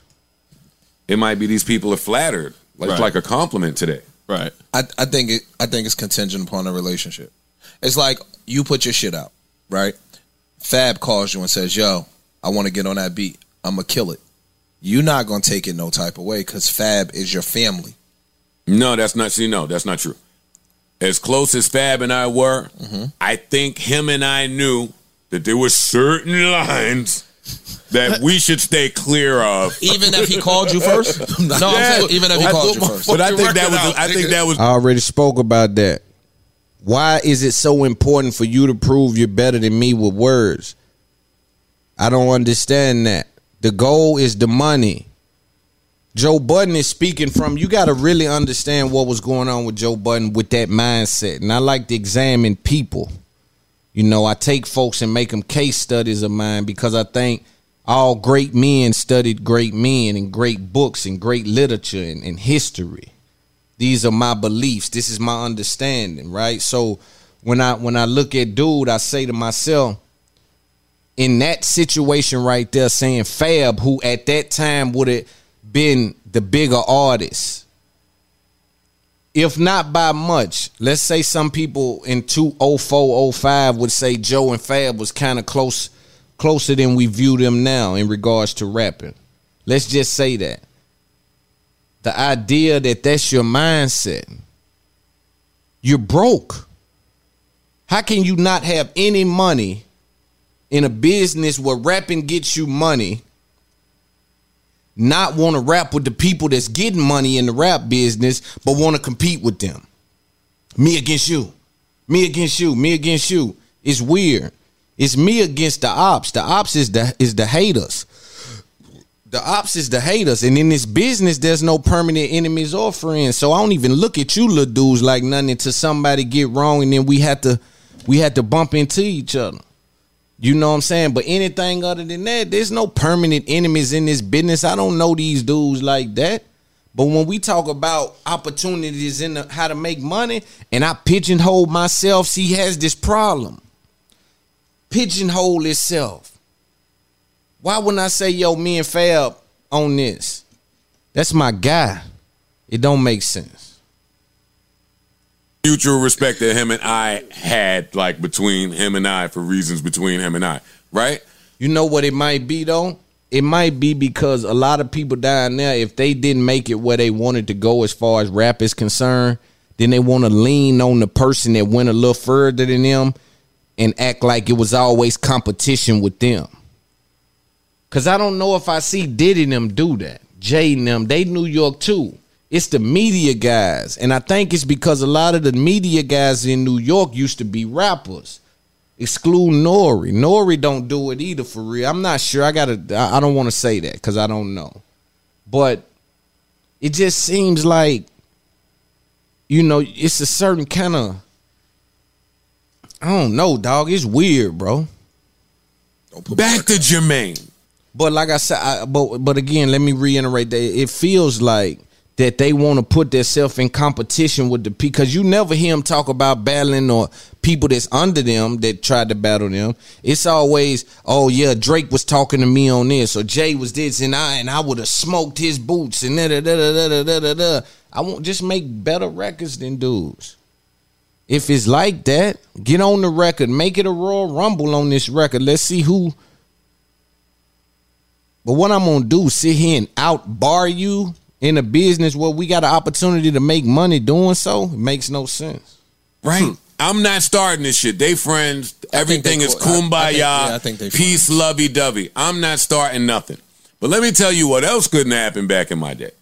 If you took my beat and rapped on it and said my name anywhere in there. But he was being nice. Anywhere in there. My next sentence is in any manner. in any manner. Because yes, you were being nice. You said my name. And then I kept on walking to school. And seven blocks down the road, you start talking about rappers that's only successful from bells and whistles and gimmicks. Yeah. Mm-hmm. It's not apply. In 2003, four. So again, five, six, seven. How many bars? Oh boy. oh buddy. Oh My bad. So again, you dealing with someone that's saying that J. Cole, when he referenced, which was a dope bar, said you looking at the greatest, you couldn't tell because you fell for the bells and whistles, meaning all the label antics, the promotion, the this, the that, the third, the uh uh uh. You fell for that, and it made you view them like they better than me, the jury, the this, the that, right? So in Joe Budden mind, J. Cole is applying that to Drake. In my mind, I say we can't be talking about the same bells and whistles that I worked hard for if I'm Drake. We talking about me, Drake, the one, the the light skinned Canadian that sing when everybody's rapping. That ain't got no muscles, no hood ties, no gang banging, no tattoos, no. You talking about the same? You my everything. All that I ever wanted, best I ever had. You talking about? I didn't fight for that. Those bells and whistles, them records. There was no space for those records when I come out. And you saying that that's the bells and whistles you want me to believe J. Cole is talking about? Dude had to people forget, bro. Drake had to fight through all kind of you remember RIP DMX. You remember what they used to say about Drake? You remember what what what a lot of people he's corny, he's this, all he, I remember when Drake first dropped that album, right? With the he had the um think the baseball bats and the all black on. I think he said something like uh catch a body or something like that. People going crazy. Oh my God, you talking about catching a body, nobody believes you, this and that. He's a you know, Canadian, light skinned Canadian that sings and was on Nickelodeon in the rap game. And you won't you saying that see some people like Joe would take that argument and say, well, that means he was industry or he had a better chance. No, not the route he took. He had a better chance with the Justin Bieber route. I give you that. But Drake had to come through the trenches. He had to walk alongside J. Prince and Birdman and Wayne and this and that and the third. So he didn't come through the game through the industry doors like that. He come through the back door. He had to walk amongst us with the guns and the knives and the tattoos and the dope selling stories and the attempted murders on they Drake had to walk through that line to get where he was going. And we know when we in the hood, we know what we do to people that we think uh, don't necessarily got that on them, don't got that stench on them that we got on us from the street. So that dude had to fight for that. Now he had certain cosigns that made certain things easier, but from a critic standpoint, they never had to deal with J. Prince. The critics never had to deal with Birdman, Wayne, or none of them people that co-signed him. The critics were able to form their own opinion. That's why you start to hear the rumblings of, oh, he's not, come on, man, he's not tough like that. What do you mean catch a body? You know, oh man, get out of here with all of that. You the singing Canadian, man. Watch out, right? And you see Pusha T tried to hammer it home when he when he called himself exposing him, right? So everybody makes good music, but for, for people to say, and I'll have the conversation or argument with anyone, for people to say Drake didn't have to fight to get where he was. They're wrong. Then he got to a certain level and started lapping the rappers he came in with and started his trajectory was saying I'm catching up with the goats. So then there's an urban legend that says that the goats tried to start, oh no, no, no, no, no, no. No, he can't get up here that quick. Took us 20 years. So he also had to go through that. Then he go before that through the Meek Mill thing. They saying that part of the Meek Mill thing spins off of that. Right? I'm just saying. Is these the bells and whistles you talking about? People only deal with Drake because they can't get a deal without Drake. You understand? But let Drake go to where Soldier Boy is right now, far as brand is concerned. They would ignore Drake. I'm saying if the music wasn't this, but the music won't allow the brand to fall. You understand? So they deal with Drake because they can't deal without Drake. Drake influences these dudes' first week sales. If you got a Drake song on the album, the album looks different in them in them buildings on the whiteboard. It looks different when we're able to say Drake's on the album. It's a different conversation in those buildings. But the bells and whistles that people tend to talk about for me, and I want to identify what that means to me so people can't misrepresent what I'm saying. When someone says something about bells and whistles in, in regards to a rap or entertainer, entertainer podcast to anyone in that space, what I take that to mean is some sort of industry cosign, almost like an industry plant. Like you've came in the game positioned in this place no matter what.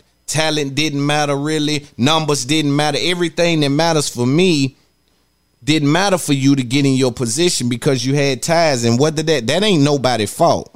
Because I plan to tie my people in. I plan to tie my kids in. I plan to tie my my my um um, um people kids in and, and and people who in this game somewhere. My network, right? If you in the football, I need to holler at Cedric Ellis. Hey, come talk to such and such, man. You think you can? What camps y'all got going on? Let us. You dig what I'm saying? So that's part of, of my mindset. So I don't fault anyone for being co-signed or signed in, right? A lot of y'all getting signed in. Somebody else getting to the computer and putting their password in. The computer is the game. Somebody getting to the game and it's a locked screen. They coming up, your homeboy, and they putting their password in. And now, now you in. Now you can just float around in here off they cosign because everybody paying once you get past a certain wall. It's a paid game from then on. Now, how you being paid? Now we can start to talk about negotiations and leverage and content and you know culture, equity, and things like that. You know, but um, I would take that to mean you came in the game with some kind of understanding that no matter what happens with you, we're gonna make you famous. I don't think he came in with that. I think he came in on a we think you're talented, we'll see what happens. They had Wayne at that time, bro. Wayne was on fire. And we talking bells and whistles from a dude that had to fight from behind Lil Wayne. Y'all gotta put some respect on the perspective of the South. Yeah, that's what I'm saying. Y'all don't consider Wayne. So in turn, y'all act like Drake just popped out of nowhere. That's what I'm trying to say. They don't consider this whole thing the normal way things happen, right? If you don't consider Birdman and what he brought to the game, then you won't consider Wayne, the Hot Boys, Cash Money, UNLV, Master P, all that. You just erase all of that. But when you got somebody like me talking and, and I and I consider what Birdman done, then I say, oh, but you got to remember Drake and look how Drake had to come through behind Lil Wayne. This was happening. They was selling that right. Y'all don't never hear nobody else in the game talk like that. That perspective is missing, and that's what I bring. But I just want y'all to know that it's counterproductive, home. All the little niggas up north listen to me, yo, bro. Get with your people and make something happen. If they on fire and they doing something, they don't spread the brand thin. That's unreasonable. But I'm saying if we both is moving and grooving, it ain't no, it ain't no, ain't no problems. Ain't no problems on that. I would have took that OVO jet to the nearest studio. That couldn't happen. But today, again, I'm disconnected. different. It's different It's today. It's different, different. today. It is. But but but but it's different in society. Yeah. I don't know if it's different internally in the MCs, Oh, which is not. why I always come in here sounding like a nutcase, talking from MC brain. Uh, Cole. I don't think it's applicable though. Like so if you if you Drake listening to this, right? If it don't apply, you let it fly. So I don't think Drake thinks he's famous as a result of gimmicks. So you're not even thinking he talking to you. But if you're Drake and you know every, uh, no, I'm not going to say everybody. A lot of people say you're here from the because of the bells and whistles.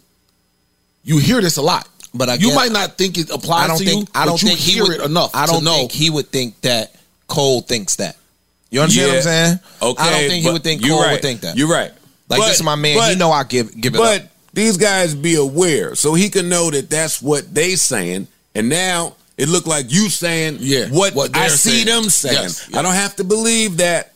I think that just goes In to 03 their didn't happen. personal That's all I got. I think it goes to their. So I just wanted to give y'all another glimpse into that, man. Like I say, um, very interesting just to see how you know certain people navigate through just interactions with other people that can may or may not benefit or shed light on them in a good way. I just find it really interesting when you get down to the intricate details of how people really look at um, people that they even consider friends and people they know, even from the same lineage, the same line.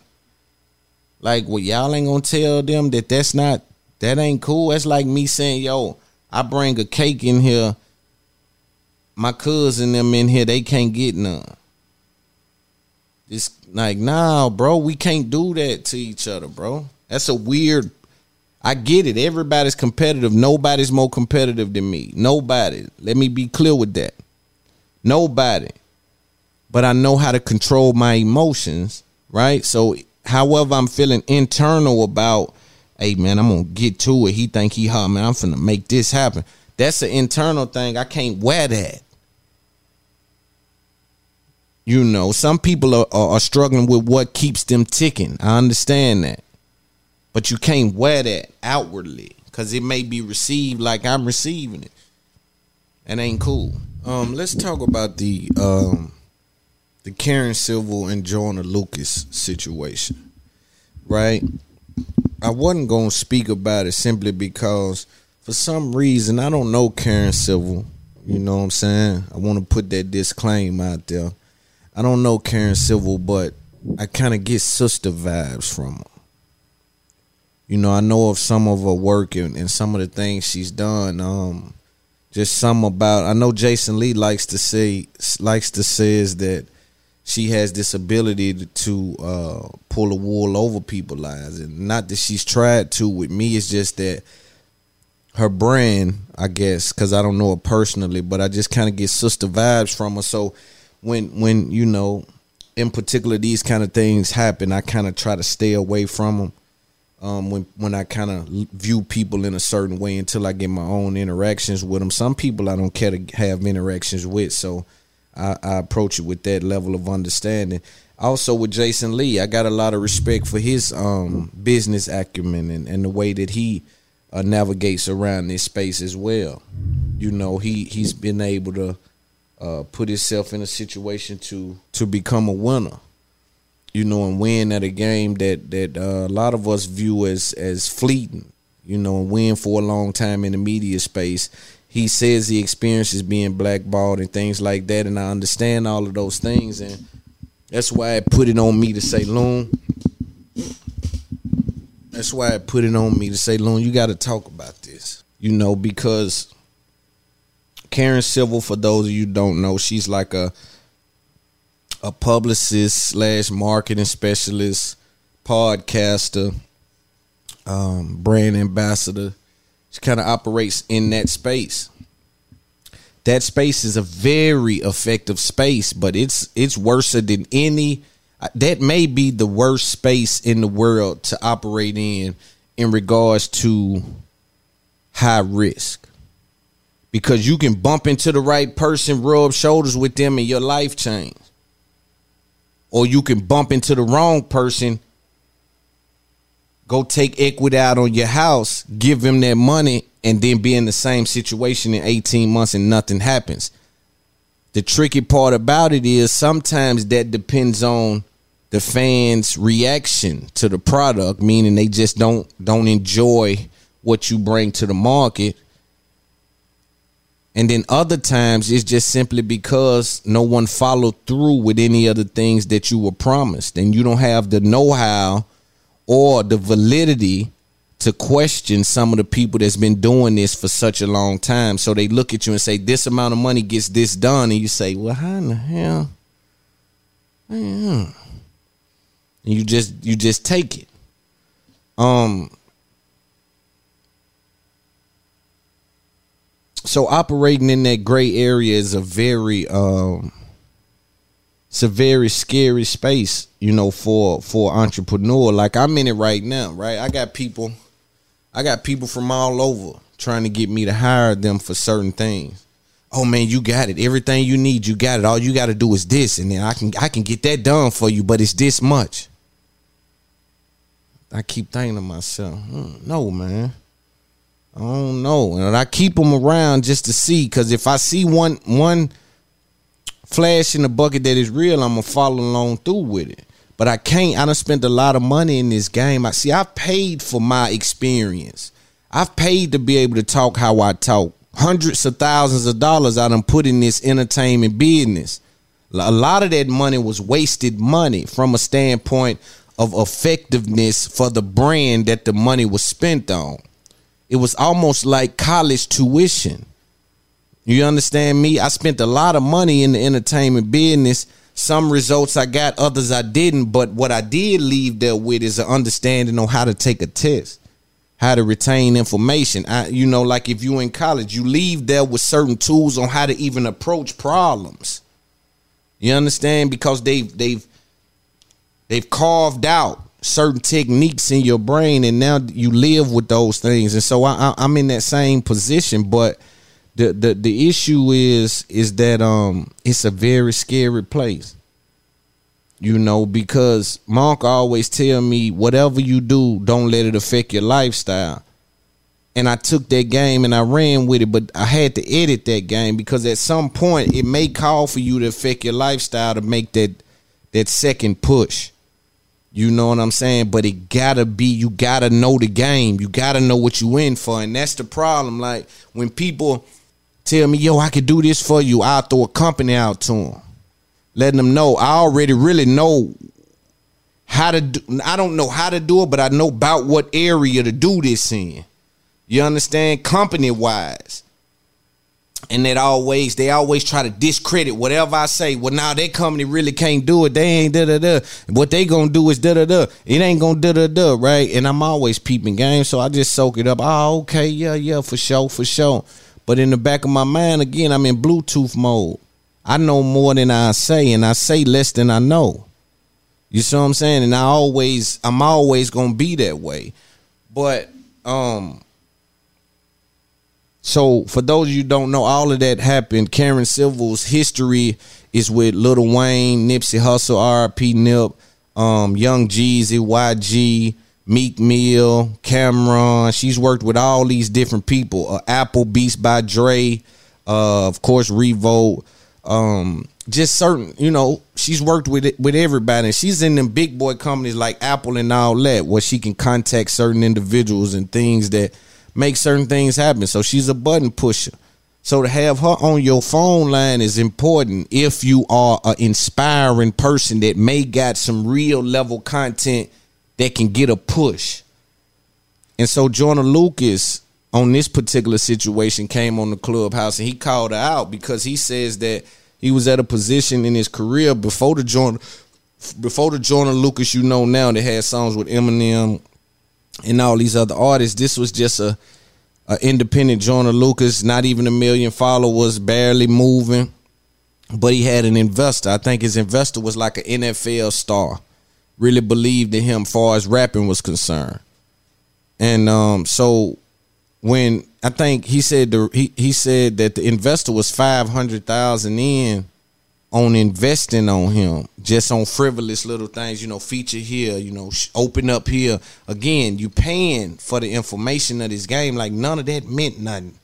We spent two hundred thousand last year, and then none of that even moved the needle. We was tri- right. So you get to learn these things, and therefore you should be able to operate uh, with a lower overhead your next round. But he was five, six hundred thousand in. The dude said, "Look, man, I'm about ready to check out. Like I don't have millions of dollars just to pour into this, right? So I got I got a little bit more left in me. We'll figure it out. So for him, Joyner Lucas went and asked someone, reputable guy that he knows, you know, from a certain area about, man, who can I hire? Who who should I get as my publicist? I need somebody to put me in some rooms. She said Karen Civil. So we'll listen to Joyner Lucas explain kind of what happened, and then we'll speak more to it. He was like, "Yo, Karen, solid. That's a good. That's a good way to go." I said, "Bet." This is around the time Nipsey did his hundred dollar mixtape shit. You know what I'm saying? And I'm like, "Damn, Karen's the way to go." At the time, I was fucked up. I had an investor. He done already kicked up so much money, and the only thing that I had left was a little bit of bread that we had left, in which we chose to hire you, and that was a big decision on our behalf because that, that was all that was really Wait, left in I'm, the budget. I'm I'm sorry. Who am I talking Yeah, to right it's now? Jordan. This This is Jordan. Okay, This is Jordan. Okay, cool. That's all. That's all that was really left in the budget. So again, this is this is Karen and Joyner speaking with each other for the first time um, in a long time. Joyner now has went off. Let's put everything in its proper perspective. Since that time, you're dealing with a Karen Civil that's not the Karen Civil you know now, the million dollar girl, right? Because I'm sure Joe Nim, you know, she has a podcast on Joe Budden's network. I'm sure she she's able to f- get some money out this game right? So you're dealing with a different person. Back then, she may have been scratching and clawing. And I heard academics make a good point, and that's true. Sometimes you're paying for who I am. Li- Like, yo, bro, you can't pay to get on this up there podcast, right? So somebody might can call a favor in, and you got to pay them for that favor they use with me. You see what I'm saying? So it's all kind of stuff like that going on. This is entrepreneur land. This ain't the go clock in. Your lunch break is 9.15. Your lunch is at 12 o'clock. 2.30, you need to be back on clock. You cannot take over 15 minutes of, of break time. You get an occurrence when you left. It ain't that. This is entrepreneur land. You eat what you kill. You figure it out. So sometimes you paying me for me using the favors I got with the people that owe me favors. How I'm gonna give you a receipt because I, I I leveraged the favor I had that you couldn't take that same sixty thousand to them and pay for. You couldn't even get in communication with them. I'm telling y'all, there's walls in this game. There's walls in this game where you can't get to the other side. You right here at the door with everything. You got your backpack, your cameras, everything all good, your numbers together. You can't get to that. Somebody else got to tag you in the game. And not from a position that they better than you, that they uh smarter than you. They just are on the other side and there's no information. No one sharing information. It's like a big wall. It's the independent people and and and not even the independent because a lot of them are operating with industry a industry team but they're independent artists. That's a whole nother conversation. But there's an invisible wall there man where someone got to get you to the other side and get your press releases and, and get your google indexed and get your seo together get your ad stuff together. You know this that and third third third, third you know get all that together and make you a legitimate free agent you know, so you're dealing with a Karen Civil back in the day now. Let's be clear on that. And a Joyner Lucas back in the day. Joyner Lucas has now went on to uh, sell millions of records. He has songs with Eminem. Um, he's the guy that did the song, and how I was introduced to him was on Facebook. Um, they told their story, spent a million dollars on. Uh, well, I'm sorry, spent three hundred fifty thousand dollars on Facebook just to get a million followers just to have a million eyes on you, they spent three hundred fifty thousand. That don't even mean a million customers. Just a million followers, dog. That is that's why I'm trying to tell you. If you don't have the information, you gonna break the bank to get it. It can be done, but it's gonna break the bank. Nonetheless, um, he he was the guy that on Facebook a long time ago there was a video that went viral and I was like, yo, this is super dope. It was a little white boy sitting in the um he was dead in the middle of the street and somebody was rapping like the story of what happened to him and how he this and that. I was like, yo, that was dope. And that ended up being Joyner Lucas. You see? And so um let's hear a little more what they talking about. that time. That was 2015.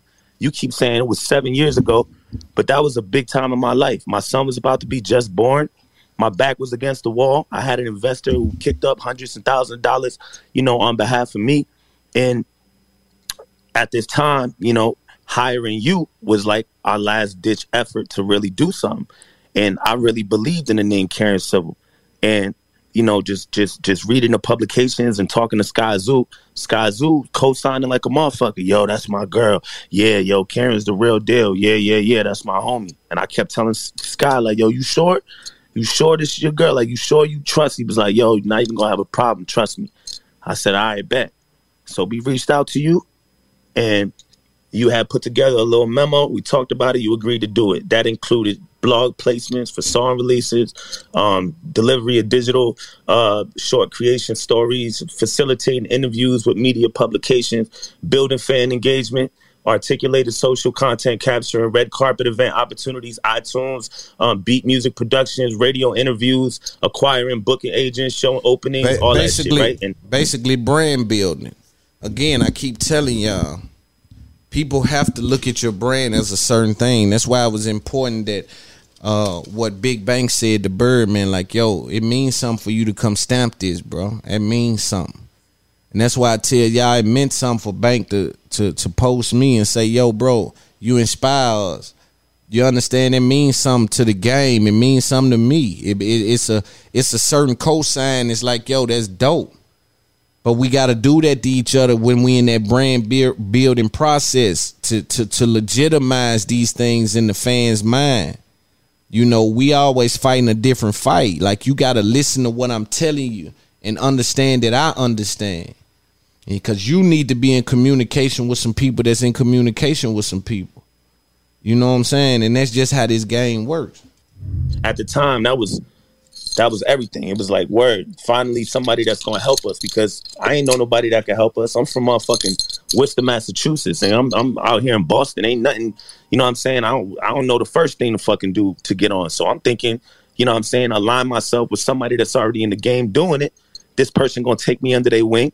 You name your price. Your price was 60K, whatever the fuck it was. It was like, bet, let's pay that. Told my investor, let's pay that. This motherfucker say, you sure? You sure you want to pay this woman? You, you I said, Skyzoo say you know her. Let's pay her. Mind you, like I said, my son about to be born. So I said, fuck it, let's go. We paid you. I remember going to the bank. We went with Skyzoo. We walked. I walked in to the bank with the nigga. I, I'm involved in the whole fucking process. I'm watching the whole shit go down. As soon as he sent that bread, I was happy as a motherfucker. I said, word, Karen Civil, nigga, I'm telling everybody back home and shit, nigga, I'm about to have Karen, because all I see is the perception, Nipsey, you know, everything else that you're doing. got I'm like, Nip. word, finally, somebody about to come up, somebody about to come help me, save me. You know what I'm saying? And finally, I'm about to do something. I don't give a fuck what it is. If she gets me some shows, if she whatever, just take me under your wing, put me on some blogs, something, because I ain't have shit popping. I had a music video I was working on called Ross Capicchioni. As soon as that money was paid, you know, we had like a conversation on the phone. Everything was peachy on this phone call. You were like, yeah, we're going to do this, da da da da. You know what I'm saying? I'm like, word. I felt real good. As soon as we hung up the phone, we ain't really hear shit from you. That was it. That was really it. And every single time I try to reach out to you, you talking to me like I'm disturbing your fucking day. I'm calling you because I'm trying to get some clarity. I wasn't blowing you the fuck up. I just wanted to know what the plan was, what's going on, what we doing, what's the, you know what I mean? You got to remember, I'm a nigga who just had my investor give it the last sick. Motherfucker told me like, yo, this is it after this, nigga. If this shit don't work, I'm already 500,000, 600,000 deep in your career, nigga. This shit don't work. I don't know what to do. So now I'm sitting here nervous. My son about to be born any fucking day now. And I'm sitting there trying to hit you because I'm I'm looking, you know what I'm saying, for you to be like, yo, we good. I'm about to get you this. I'm about to do that.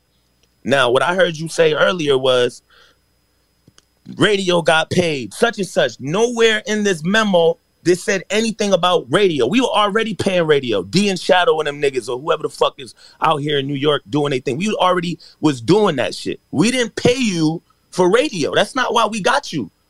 That's not why we. So you telling So he's responding to Karen Civil basically saying that she never stole any money. All the money was spent to further the career, and Joyner just didn't get the reaction that he wanted to get.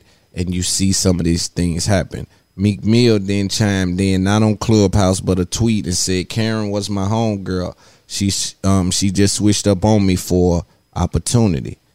So again, all these people are piling on because they want people to know Cameron. Oh, now y'all believe me. You know, people are saying these things, but again, dealing with a different day and time. Not not that that makes it right. I can't justify taking money. We don't deal with taking money on no level from nobody. The police, nobody. Unless it's illegal money, you know. But far as you know, gone you dig. So we don't deal with taking money. That's that's off the table.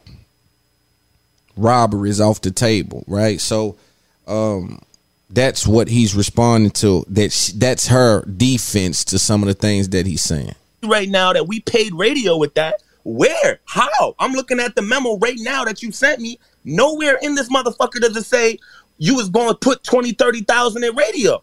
It don't say that. All it says was radio interviews. We didn't even get no fucking radio interviews. There was no show openings. There was no blog placements. And what you talking about mix shows, we was already getting mix shows. I didn't need you for that shit. That's not why I got you because I couldn't get a fucking mix show. I didn't get you because I couldn't get a radio interview. I didn't get you because I didn't have a little bit of tra- a little blog traction. That's not why I got you. I felt like you sold me a fucking dream, and then you stopped answering my phone call. Mind you, I got a son on the way, and this is all I got. You feel me? So I'm real fucked up now. And then you, every time you answered the phone, it was like, nigga, what you want type shit. Like you, like I'm bothering you. And then I noticed you said some shit on your tweet, like, or or or the shit that Shade Room posted, your little letter and shit, where you was like, oh, you know, artists think they have 24 access to you. Motherfucker, if I just handed you 60K and I had access to you before, I should have access to you now. I can't talk to you? Who the fuck you think you? I can't have a conversation with the person I just handed 60K to her account. I don't know who the fuck you paid or mm, what. Join- You didn't give no breakdown. join it, Hold on, join fam. I'm gonna let you speak. I'm gonna let you speak. go I'm just getting. Let him I got speak. you. I'm. A- I'm. A- just one second. I'm, I'm okay. Nah, I'm okay Jordan, with let letting speak, somebody Cam. else Let talk. speak, and You- hey, hold shit. on, I'll wait, shut the wait, fuck hey, up. Jordan, real quick, I'll, hey, look, I'll shut the fuck up when listen, somebody else is talking. I won't Y'all take need shit. to allow him to finish his Yo, if somebody else, if she when Terrence time to talk, I promise I'll shut the fuck up. I won't say nothing. Go ahead, bro. You good. Go ahead, bro. You good. You good. Go ahead, bro. So like, yo, she's saying a lot of shit. Like, yo, artists think I, you know, we're supposed to have 24 hour access. This is where you fucked up, in my opinion. When you sent this voice memo, I mean, this deal memo, you never broke down what exactly you were doing with the bread. It was like it was all going to you, and whatever you decide to do with it is what you decide to do with it. And we put a lot of trust behind that. I didn't even question what you did with the money. Whatever you choose to do or whoever you choose to pay was a trust situation that I felt like you knew what the fuck you were doing.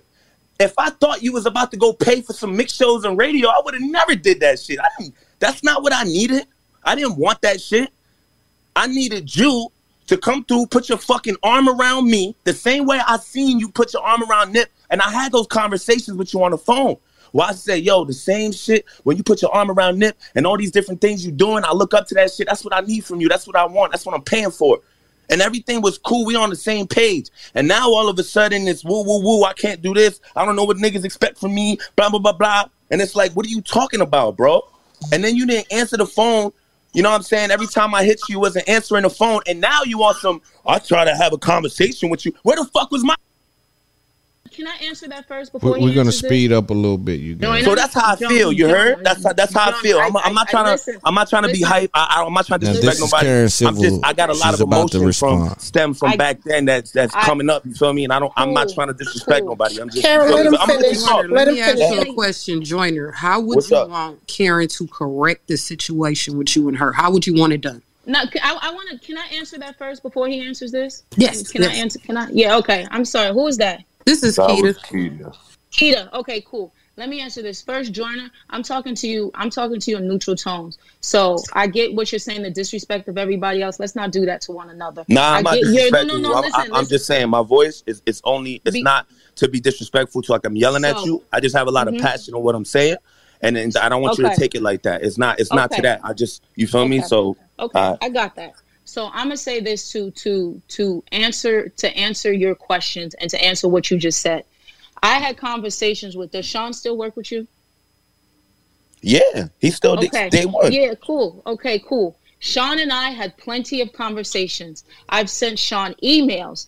I I literally still have these emails pulled up for May 20 May 22nd, 2015. I had to literally go back and look for it. For the people that I brought ab- the people that I brought upon on your team, the same way you said, Karen, I didn't know you was doing all of this. whoopie whoop. It's a conversation I had with Sean. I know you need certain things. The area you were from, you told me I got radio and I got city on lock here. Cool. So when it comes to interviews, when it comes to certain things, I paid out. I paid a radio person for that to help with that, a PR person. So and then Can you show me that? context, Wait, wait, wait. Can Yes, you I show me that? Please. Yeah. Show me that. Okay. That's all I want to see is just show me it broken down. Just that's it. Okay. No, that's fine. But let me finish. So then when when when I guess you made a comment yesterday, someone sent it to me today. Even let's go back. So when you got upset when you got upset and you made your comments on on social, I'm like, where is this coming from? I called Sean, and that's where you got them them texts. You put half the texts from. I called Sean. I said, Sean, what is happening here? I know the last conversation you did say to me, you said, Karen, I have to fucking get on. I got a baby coming. I got my woman. This shit need to go. I said, yes, I understand. I got you. I understand. But at the same time, this is not something that happens overnight. I know then that. You went on. Wait, wait. Come on, I let you go. Go. So then, so then you went on Twitter the first time. You were upset. She took this and da da. da. I called. I called Sean. I have the call recorded. I said, Sean, what's up with this? He said, Nah, he's upset. He's enraged, Karen. He just had his baby. He gonna take it down. He's just upset.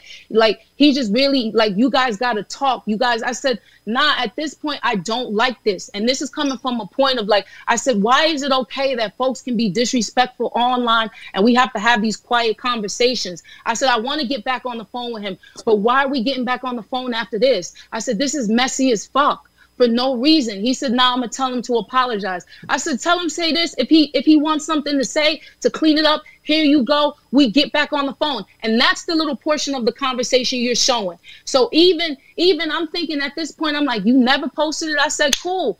If he wants to leave it like that, I'm gonna leave it like that." I've seen you after that. I've seen you. After Never that. seen you. I just want to say I never seen you. And if you think I seen you, I didn't know it was you. I'm just saying that because if if I knew it was you, I absolutely would have approached you. I'm that type of nigga. I definitely would have walked up to you. I'm not the nigga that's not gonna. Okay. I'm gonna let Okay, you finish though. I'm gonna let you talk. okay. I'm gonna let me you talk. finish and let's let's, let's simmer down on the approach. Yeah, I'm gonna let you talk. Let's, I'm gonna let you talk. Let's simmer down on that. Cause you, cause you keep, cause you keep with this No, no, no, narrative no, of, oh, you see me, but you ain't gonna say nothing. I'm not that nigga. Absolutely would have said something. Bro, I'm just let saying. go, So let her talk. kill that narrative. Kill that narrative. Talk, Kill let her talk. Jonah, Jonah, Jonah. Okay, one mic, one mic, one mic, one mic. Hold up, Go ahead, Jonah. Let her talk. I'm Okay. talking tough to you. Don't talk tough to me. We're two individuals having a conversation. Go ahead, You're speak. Not gonna back down Speak. to the girl. Speak. Go ahead, Like, Karen. I Speak. I Speak, Karen. Speak. Seeing you not from a sense of oh we got beef, oh communication. I've said this from the prior before this. It would have been communication, and it wasn't that. I saw you write your thing. I said, damn, this nigga is still upset by this. So I hit Charlamagne. I said. I want to get this man on the. I want to get this man on the phone because the last time we had some shit, the shit was on Twitter. We never communicated.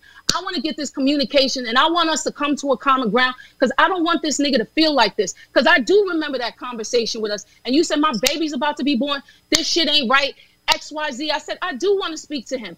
Charlamagne told me what you felt. I said, forget it then. He still has an attitude and he's upset and he wants to do social. And you did social. That's what it was. So, how exactly was I supposed to reach out? What else was I supposed to say when every time it's supposed to be a conversation is nah, nah, nah, it's this, it's all this aggression. Where is there supposed to find common ground? That you're not, you're not, you're not fine with the way something happened. I literally kept everything from sitting here when you even talked about excuse me, I'm going to this email too. Even when you talked about like, I'm gonna try to get you, I'm gonna try to get you an agent. I have the email I sent to them. I was so fucking proactive with doing your business. I was proactive when it came to you. There's some that are hits and misses. It takes longer than other times. And that's what, you know what? I'll take that. If that's what you wanted, if I'll take that. This shit took longer, but that's what this business is. But I didn't run away with your 50, 60K like this is sitting here being insinuated. Everybody had to get paid to be a part of this. I'm never gonna sit here and just be like, let me take it and fuck him. Knowing that you could actually fucking rap. Knowing you could rap.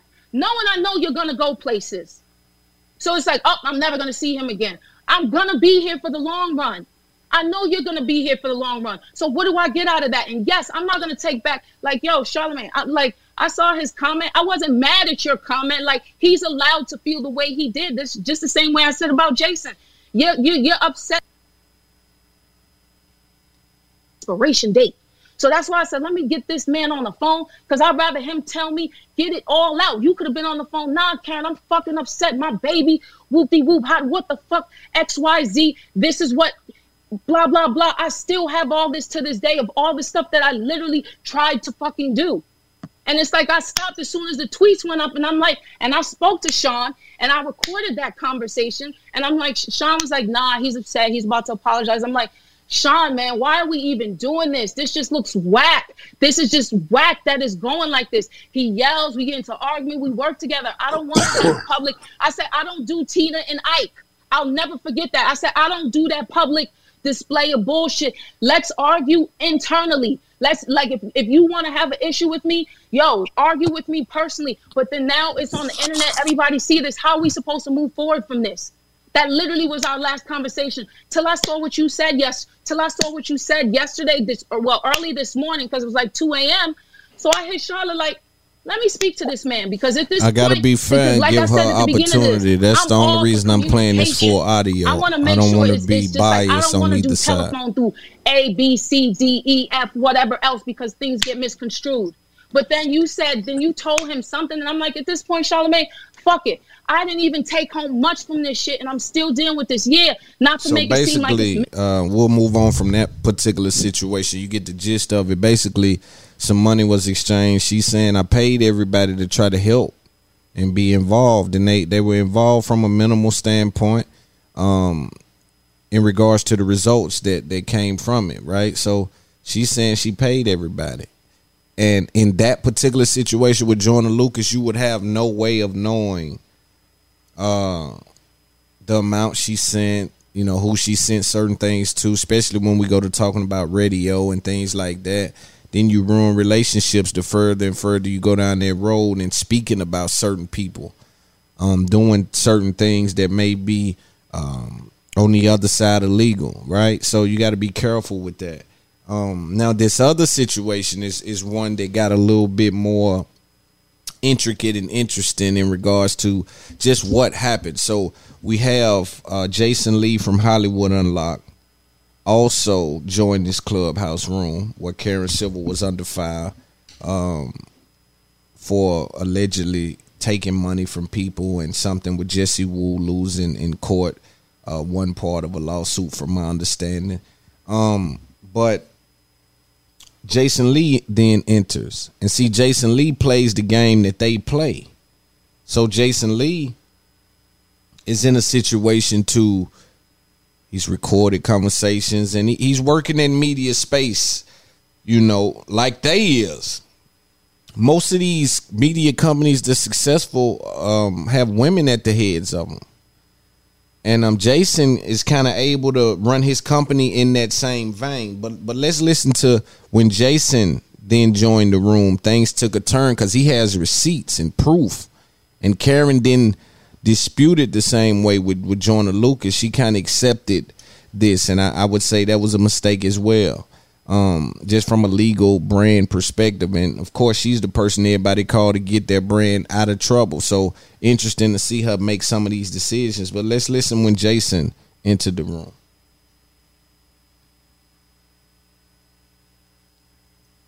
money and having celebrities pay her to try to put good blog placements out in order to build their clout. She's done that and she showed me how she leverages brands. She'll take a picture with Hennessy, make it look like an ad to then run over to Ciroc and get it back. Now, I'm not mad at her hustle, but what I'm mad at is that the industry, the Breakfast Club, all these people have given her a platform, use their platform, let her finesse them in order to give her culture clout so she can go and rob the culture blind. I posted on my Instagram the other day when uh, when Jesse Wu put it out that she had won that case against her. I just pointed out Joyner Lucas, but I also said that Nipsey's family don't even fuck with her no more. And they told and she told me out her mouth that when he died, they took her out of the whole marathon program that she was allegedly helping to build. Karen Civil has been a scammer from day one. I have called it out, and you know what they say? Oh, that gay messy nigga ain't nothing but being messy, and they try to control the narrative because she's so manipulative. But here's what I'm doing now. I'm calling out all of the other platforms, Shade Room, Baller Alert, Jasmine Brand, everybody who benefits from that relationship to do your motherfucking job because everybody in the culture is watching and we cannot pick and choose who we police. We have an obligation to our viewers to be non-biased. And just because she brings you a bag don't mean you ain't got a job to do. But I love that this room is happening. I'm about to get a haircut and listen. And my, my team is in here as well, paying attention, and we're Well, here to support know what, and open up this Jason? dialogue. You know what, Jason? I've been trying to tell these niggas a long time ago what the fuck been going on with her. And I've been try- I, I tried to tell niggas when this whole Nipsey shit That's went big down. you And. I was telling them from from really being a person that was Shout out there, Big U being too. Big U Reposted your boy. 17 Shout out Big U. That the shit y'all being sold is fucking cap. And if y'all notice, this family don't even fuck with her. They don't mention her. They don't talk about her. So now y'all gotta ask yourself why. She took the death of Nipsey, stood on top of that shit, and then scammed all you motherfuckers blind from it. That's what that, that's what the fuck she done done. Y'all is gonna get robbed. You keep fucking with her. That's crazy. Hey, Keita, check your Instagram um, break quick. My fault, y'all. No, you Uh, good. Again, bro, I'm gonna go ahead and do a quick reset. I mean, it's a lot of people that just came in the room that probably don't know what's going on. Again, I want to welcome y'all to the Crenshaw District. This is a conversation. Karen, Sil- Karen Civil. Let's go. Publicist. She's not a publicist. She tell you What what, Karen Bible Civil. Let me tell you what Karen Civil. All right, here we go. Background say that's not what her bio say, bro. But all I'm gonna say, I'm gonna digress on that. That's not what her bio say. Let me tell you What what, Karen Bible Civil. Let me tell you what Karen Civil is. Karen Civil is a cultural finesser. She knows how to build relationships. She has the Harlem hustle. She knows how to make. So she knows how to build the smoke, sell the smoke, light the fire, and tell you somebody else did it. She baits and Thank you, switches, and she knows how. she's a master at it. She's almost. It's it's like it's like um Madoff. You know what I mean? She really knows how to build it, sell it, and then it's an empty shell. And I think the problem what people don't realize is that she's not a publicist, she's not a blogger, but she created a platform to tell celebrities, I can get all these blogs who I throw dinners for and lunches for and bring money to to write good about you if you pay me a bag. And then if you pay me a bag, I'm going to go get it. And then she knows how to go to the brands and say, "Hey, I have Nipsey Hussle, I have Mac Man, I have this person, I have Mac Miller, I have I have J Cole, I have Hillary Clinton." She is a master finesser. But guess what? So was Ted Bundy. So was the motherfuckers that blew up the uh, who blew up the uh, World The Trade Center. facts, Jason. And one one last thing. I only met Nipsey Hussle two times in my whole life. First time she introduced me to him. The second time was at the Roc Nation brunch with uh, him and Lauren. I had an immense amount of respect for Nipsey. Still do. I have an immense amount of respect for how he represented the city of Los Angeles and how his legacy continued to move on. I did go to the. Um, the the um, the um, memorial. It was the most beautiful, inspiring, uh, motivational, and sad thing I've ever been a part of, and it really moved me to the extent that when I look at his legacy, we have a responsibility at Hollywood Unlocked to not only protect it but to continue to elevate it. I was disgusted that she was allowed to, you know, stand there and make it look like it was something that she orchestrated. Nipsey Hussle brought all those people in that building. Nipsey Hussle brought Barack Obama's statement. Nipsey Hussle brought Beyonce. Create so I can get in the room because apparently either me or somebody on the stage have each other blocked and I couldn't come in for my account. And I'm driving and I'm we not going to get myself worked up oh. because I want to make sure that the tone of the conversation don't distract you from the message because sometimes the tone can make you get distracted from what is actually being said. I'm not here to defend Jesse Wu because all I do is report what people are saying. She said what she said. We posted that. We posted Karen's response. I'm not here to talk about what Joyner Lucas is saying about you taking this money. I'm not here to talk about um, Meek Mill. Uh, Meek Mill or what Cam'ron said or what James R said. Karen, you sent me you sent me multiple cease and desist letters for posting stories about people saying that you took their money. You and I used to be friends. You and I used to be neighbors. Before Hollywood Unlocked, you know I owned a credit repair company and I fixed your credit. That's how close you were. Close enough for you to Listen, give me all. Jason, Jason, hold on, let me finish. Let me finish. Let me finish. Let Jason finish. Let Jason finish. Okay. Yeah. Go ahead, Karen. And No, he said he's gonna leave and come back. When it comes to when it comes to Jason, I'm gonna own my bullshit with Jason because me and Jason had a lot of back. Can you hear me? So he's one. Yeah, he's one who's absolutely right. He's absolutely right in a certain sense, not with all of it. Yes, we were neighbors. You didn't fully help me with my credit. Sean Scales is actually helping me with my credit now and has been for the last few years. So you posted something, you posted something. Me and Jason would have our back and forth because he know who he was, he was who he was with, who I was with.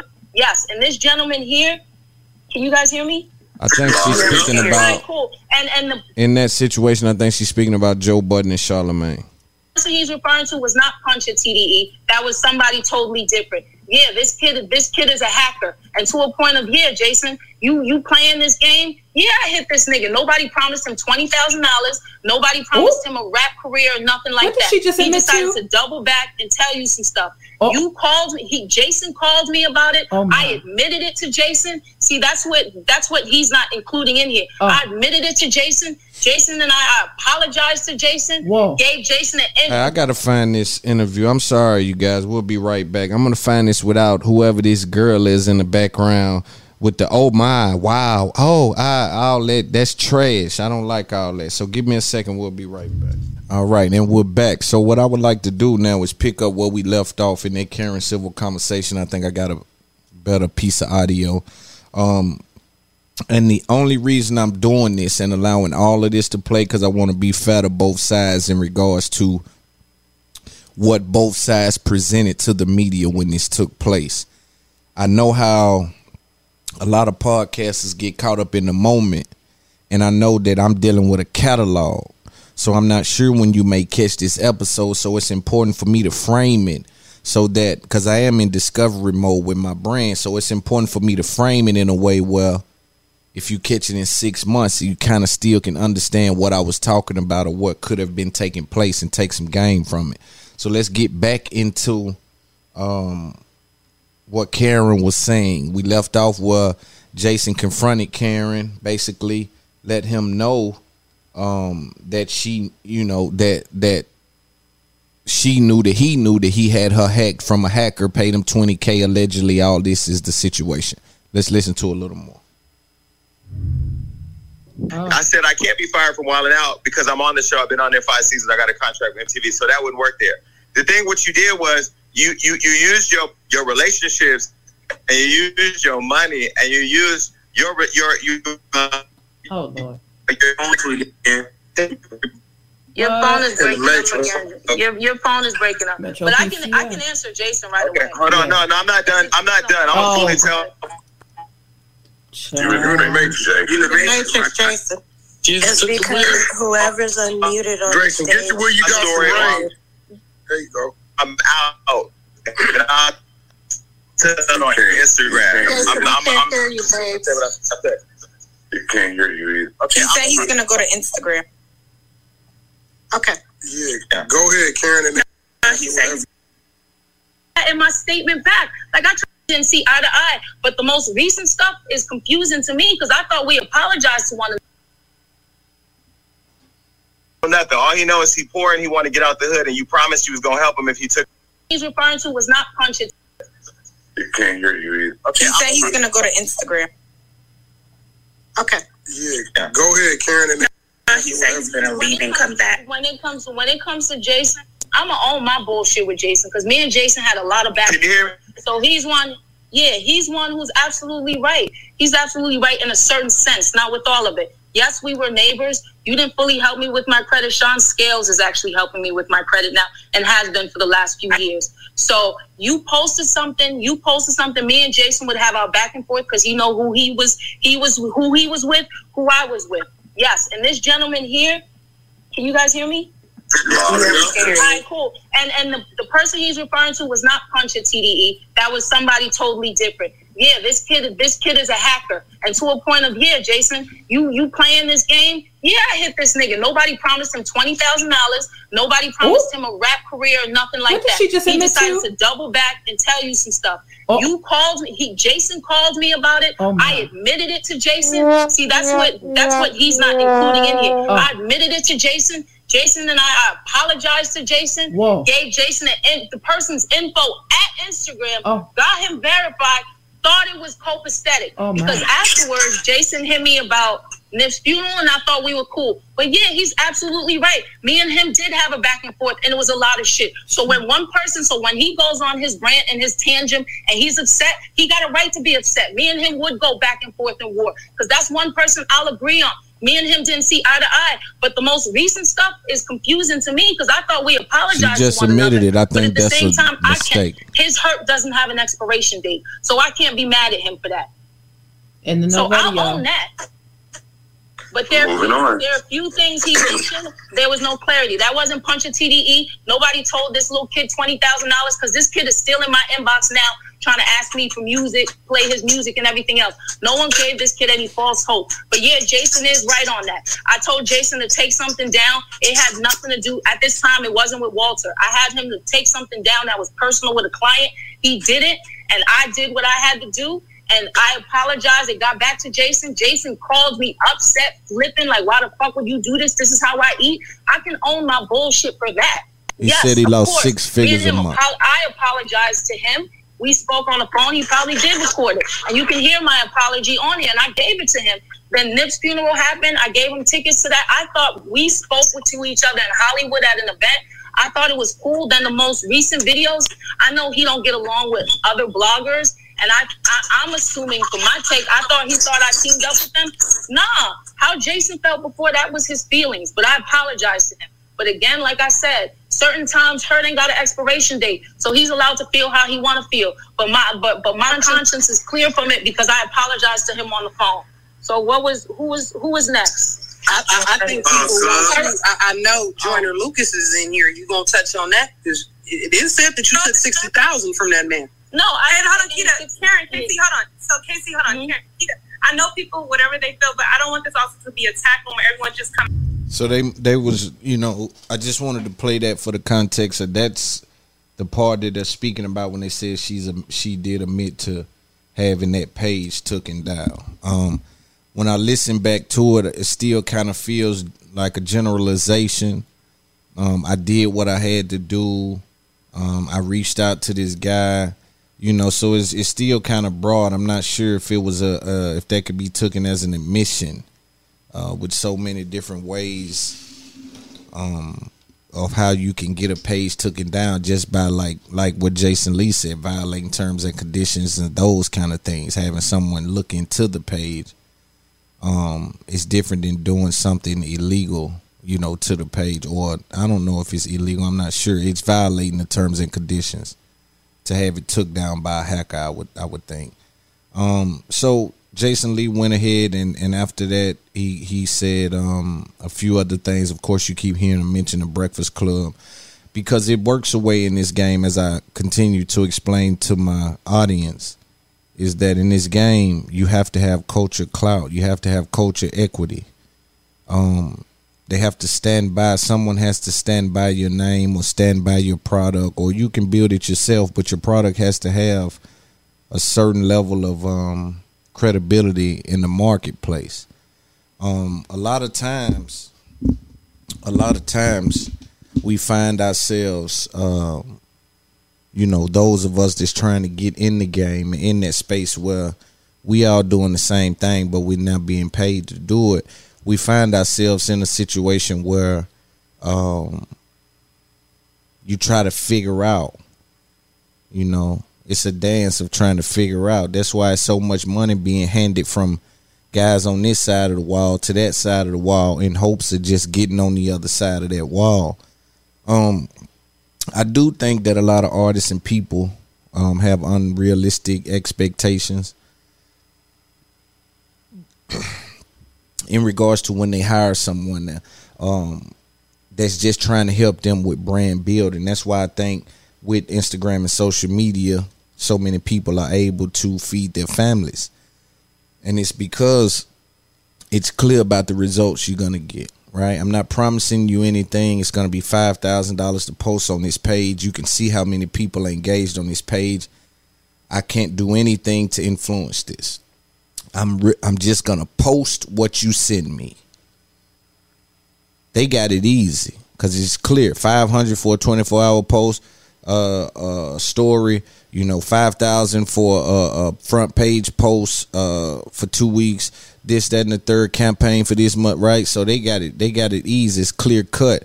But sometimes in the industry, when someone tells you they're gonna get you blog placements and they're gonna get you radio interviews and things like that, a lot of that is contingent on your content too, right? Because when they get you that first one and no one reacts, they can get you another one, but you have to continue. You got to keep paying. What you hope happens is you pay for that first two, four, five rounds of it, and then people get it, gain an interest in you to just be like, you know what, I'm gonna see. I like when they post about this dude. They just engage with it. You see what I'm saying? And what happens sometimes is you spend that money, nobody engages, and they try to keep forcing it. You know, and they call that they call that um trying to just build your brand. You know, so when someone if someone takes your social media down in which you are doing that five thousand a day or not a day a post, you know, or fifteen hundred a post, five hundred a post, but you get twenty of these a day in your inbox type thing. That that's a, that's a lot of revenue. Um, I'm not sure why Karen thought that that dude would tuck that. You understand? I probably would always feel like after I done that and you found out about that, I would always probably feel like it'll. It's like when a dude cheat on his girl. Sometime she might as well end it. Sometimes when she find that out, depending on that dude, because now, even though he was in the wrong, he know he in his mind there's a situation that can occur at any time and you can point in that direction of my failure to justify yours in that time you know and so um, people tend to run from that. Um, but but in that brand building process man it's it's just a funny thing that happens and you try your best to build the brand in a way where like me with my brand right now i'm lucky because people are looking at my brand and just being like this is a brand that's like real. You get game from. They only they ain't even saw the part of, you know. I come from I come from East Cashville, East Side. So they ain't even saw the part where we just get into the, you know, just the the wittiness with the funny and just being, you know, and I'm they ain't even saw that. They just seeing this little bit of it, right? So it's a lot going on in regards to these things, man. But still, you can be doing everything on on the other side of the wall and never make a dime. That's the scary part.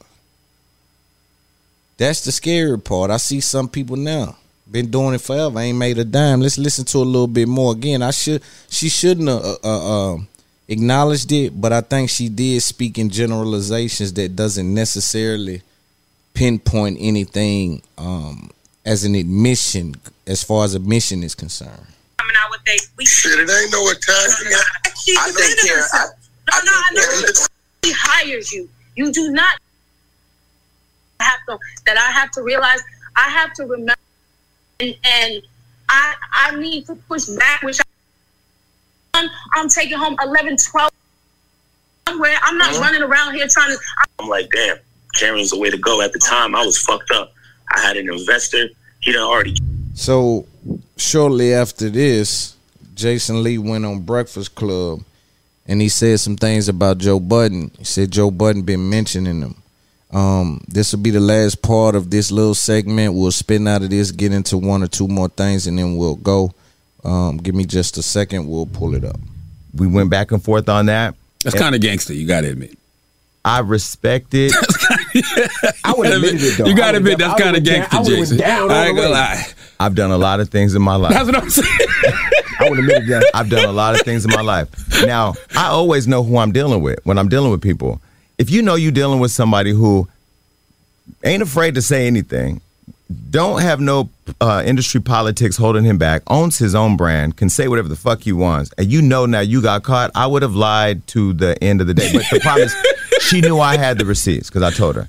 So she owned it, and you know, if she was, um, if she wanted to be, uh, you know, because you know now she's online talking real spicy how she's a hood bitch and all this and that. And that's great because um, they gonna love her in prison.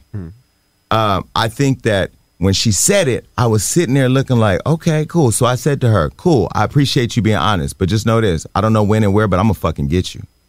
I'm gonna get you.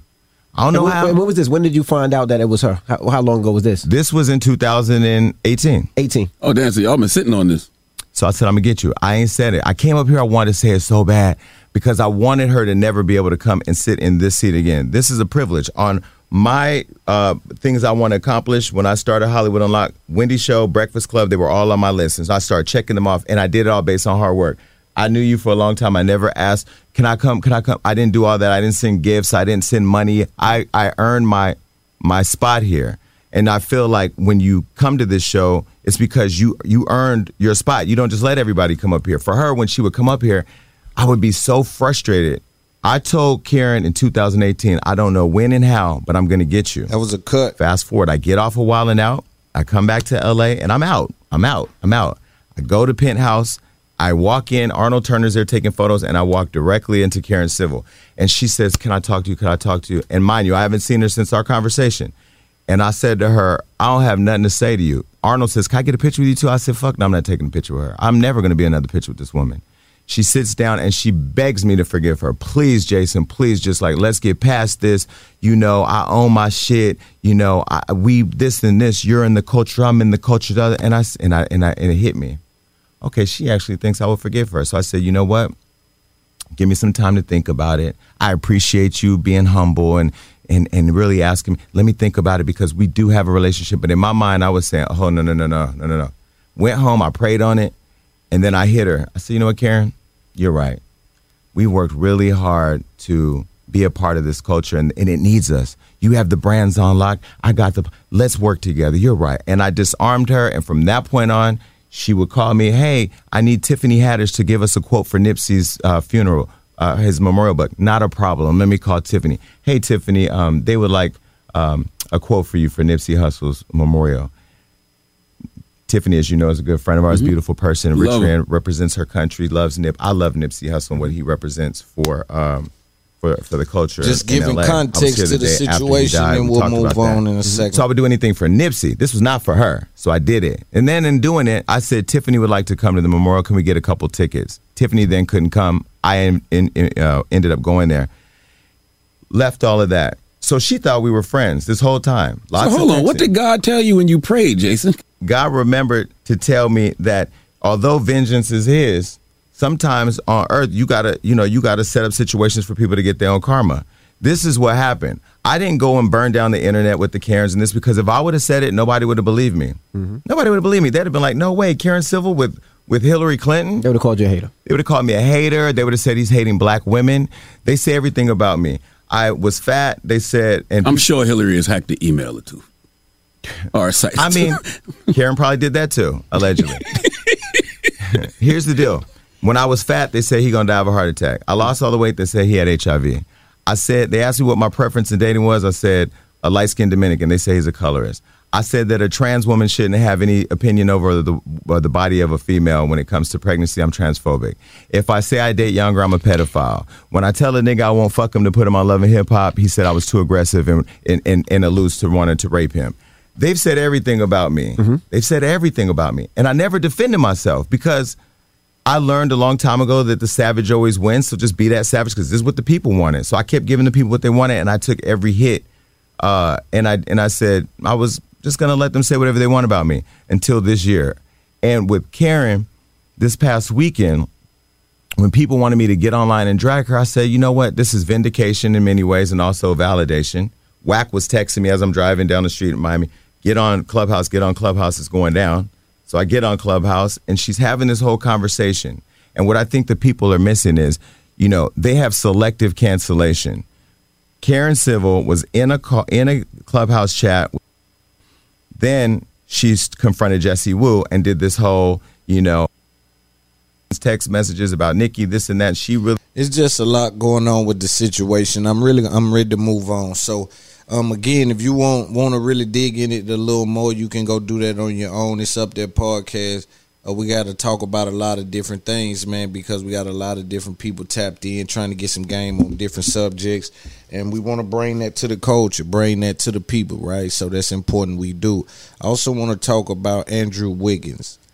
Um, Andrew Wiggins is in a situation where he's now um, at risk to lose fifteen million dollars um, if he don't take the vaccine. He's a player um, in which they have him um, because he plays in San Francisco and California has I think they they've put some sort of legislation uh, in place to where there's some sort of penalty for not uh, getting the vaccine at this point. You know, um, from a proactive standpoint, I guess they they call that they're trying to approach it. Um, and and I guess hunker down on people who coming out there, living out there, what you can do if you out there without that vaccine. So again, if he doesn't get it, he doesn't get to play, which in turn means he loses fifteen million dollars this year. It's a sticky situation to be in. Um, for fifteen million dollars, do you take the vaccine? Is is the question. Um, most people say yeah. I say yeah. I think for fifteen million, I might take it. I think I ain't sure though, but I may take it for fifteen. You know, but I don't think not taking it is a reflection on me being like uh, hard to work with and things like that. Because again, I think the vaccine is um, a very unique situation. You know, a lot of people have has hesitation dealing with it simply because it, the number it just is not enough time in between it. Right now, I think as far as they did the best they could do, you know, in regards to the common black person, the common white guy, the common Asian, right? They they took that in consideration. But again, human beings get very intricate and there's so many variables that you miss and don't think about, oh, I didn't think about that. And people pay for those, oh, I didn't think about this, right? So um so yeah, I mean, and then also another point I want to make just about the vaccine is I think that if everyone knew their real medical position, then we wouldn't have a real issue. The problem when you're dealing with black people and African Americans, especially ones in the ghetto, in the hood, impoverished, in poverty, a lot of those people in those areas walk around on a daily not knowing their real medical position simply because financially they don't have the ability to even explore the medical attention needed um, to even know where you really stand in regards to uh, your medical position. I mean, you don't; these people don't know until something happens. A lot of a lot of people uh, fall out and find out they had diabetes. A lot of people pass out one day eating or doing something and find out they got seizures. It ain't because they constantly at the doctor. A lot of a lot of these things in our community are reactionary. And how that ties into the point is is that again, if you don't know your real medical position, then you don't know whether or not the vaccine has been tested for your type of individual, right? We know again the common person, great, y'all got that. But what about the the black guy that's a little overweight that smoke but then stop and has lupus and you know just certain little those scenarios that's happening inside of people. And again it's happening without people knowing. I know people that know they sick and ain't been to the doctor. You see what i'm saying? So it's it just be a lot going on man. And i think that it's it's unreasonable to think that when we are hesitant to take the vaccine that it stands for we're hesitant to um you know, being American or be, you know, a part of America. Cause don't get it twisted. It is the it is the best con- it is the best country now. Opportunity and everything lives here in a way that's just different. You know what I'm saying? It lives in other places too, but this this country here is a is a it's a powerful country. You know, and so um, it doesn't that it's not a reflection of us not being uh aware that we, you know, in a privileged country, you understand, or or, or that we are being rebellious for no reason. It's a situation where people are afraid. And when we're afraid and you buckle down even more, it say, whoa. Again, people don't know their real medical position. So I don't know how this is gonna react to me. They got one of them that says, "Well, if you had blood clots, then this will happen to you." Well, I don't know if I had blood clots. I ain't been to the doctor. Not me, cause I'm all I go to the doctor. But I'm saying a lot of people in my community, they don't know these things. You know, and then y'all have no um y'all don't streamline information. Y'all think everybody's coming to y'all to get it, and that's just not how it's working no more. That's why you have narratives that get as big as they get. You understand? It's because it don't have to start on that platform in that area no more. Now we control what what happens with it and what you know how people view it. You understand me? And then, like I said, it's just a standpoint where we're afraid, and you got to respect that, in my opinion. I do think though that like medicine does with time, they'll get it they'll get it right. You know what I'm saying? To where it's it's more of a broader thing and there's certain things that come back and they'll say, Oh, we didn't consider that. We didn't think of that. How we missed that? You know, um, but it'll do more good than it than it does bad. But again, in our community, a lot of us don't know our medical position. Oh, this is my last topic and I'm out. Let's talk about DJ Akademiks podcast. For those of you don't know, um, for those of you that may be unaware, DJ Akademiks podcast has now launched on Spotify. Um, he's now had um, outside of the Tekashi and Wack episode and the Shotti one. We don't count those; those are like pilots. He's had two episodes, three episodes. He's had him by himself, I think, or I think it was Rich the Kid, his homeboy, and him by himself. Yeah, yeah. Yeah, I think that whatever it was, it's three episodes in. And um I think he's I think he's in a he's in a he's in a this is the thing about this this media sp- man, he's in a hell of a spot because he got to make sure that he bring rappers up there right now that mess with him to set the standard. You heard me about 6 weeks ago say that oh, I see what he doing. He using, he leveraging, which is great. That's what you're supposed to do. But he's leveraging the Instagram to get people to come with the podcast. I said that in in um, reaction to the to the Chief Keef thing. When Chief Keef kind of gave him, you know, left him on red or something, and then he kind of went off on it. So I said that he got to be careful because what he can do is he can make the rap dude snap in and say, "Oh, we see what Act doing. All right, let's go up there." But we ain't giving him nothing. We ain't giving him nothing. We barely talking. We gonna son him a little bit. We ain't doing nothing, and that's a problem. And Act is quick. And one thing about Akademiks, audience and them people, shout out to Grand Wizard or whatever his name is Akademiks homeboy, Grand Chat Wizard or whatever his name is. I've been watching him. He's the he really the one. He really can run several platforms by himself. If anybody knows somebody like him, I would like to hire them. Ch- uh, Grand Wizard, if you got somebody that you know that kind of is the same as you, send them my way. I want to hire them, and I'm telling, I mean this. DM me. But he's a guy that puts a lot of content together for Act and has a his Instagram page. Really is like I'm like, yo, this can be a hip hop Instagram page. Like this is dope. He has a lot of time. He references movies in it, like memes. Like it's, it's dope. He do his thing. Nonetheless, Act uh, was leveraging his his his Instagram to get people on the podcast. But again, I said what people gonna end up start doing is coming up there and not giving him nothing. And again, uh Act is in a great position. Oh, this is the point I was making. He listens to his fan base. He's interactive with them people, and they gonna keep it real with him. Yo, Rich the Kid son you. Yo, Rich the Kid treating you bad. Yo, Rich the Kid acting like he didn't want to be there. Yo, Rich.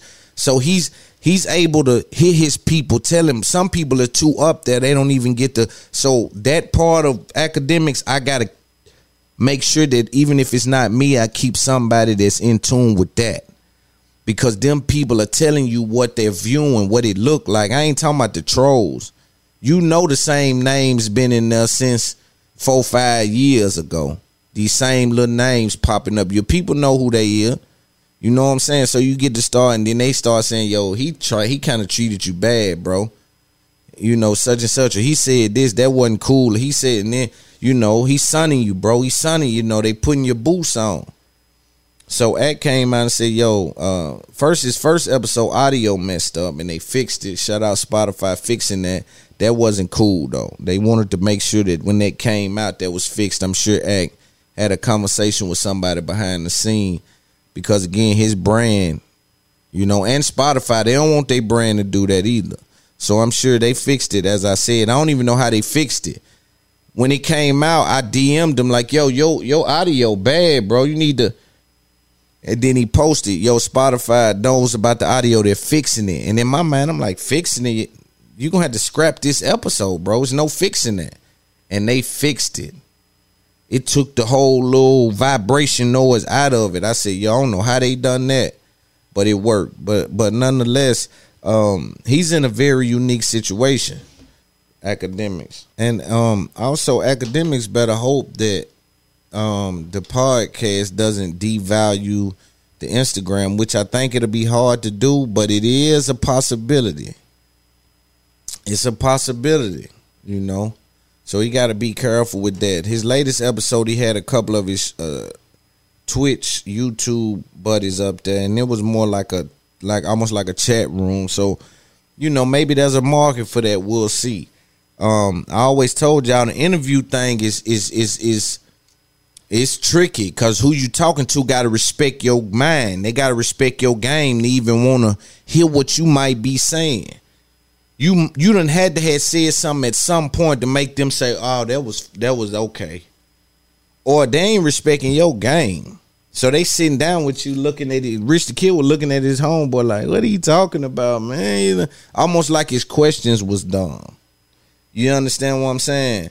And that's not good for the brand and you don't want to just for the sake of having names on there have that kind of content. So I see Act trying to really set some standard before we do the video, bro. We have to have a conversation. Like it got to be.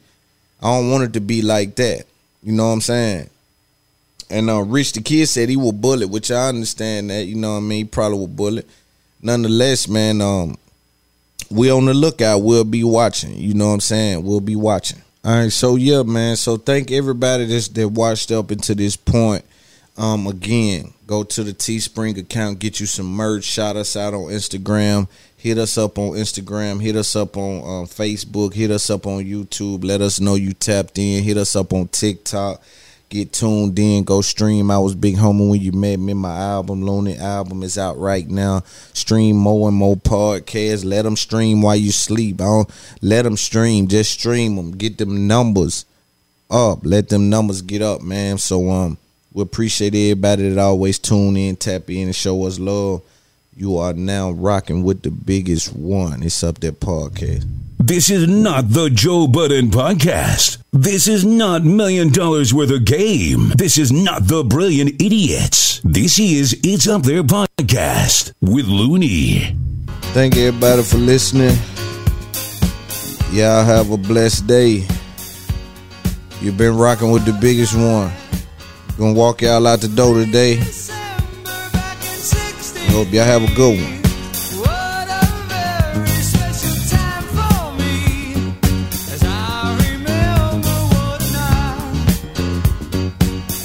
Get with y'all, man. We appreciate everybody that tuned in.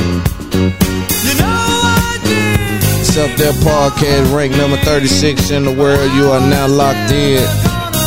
We'll catch everybody next week.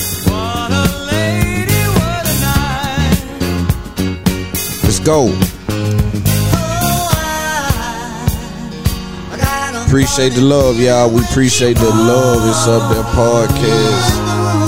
Tap in, tap in. We walking everybody to the door. Appreciate y'all. It's up there podcast.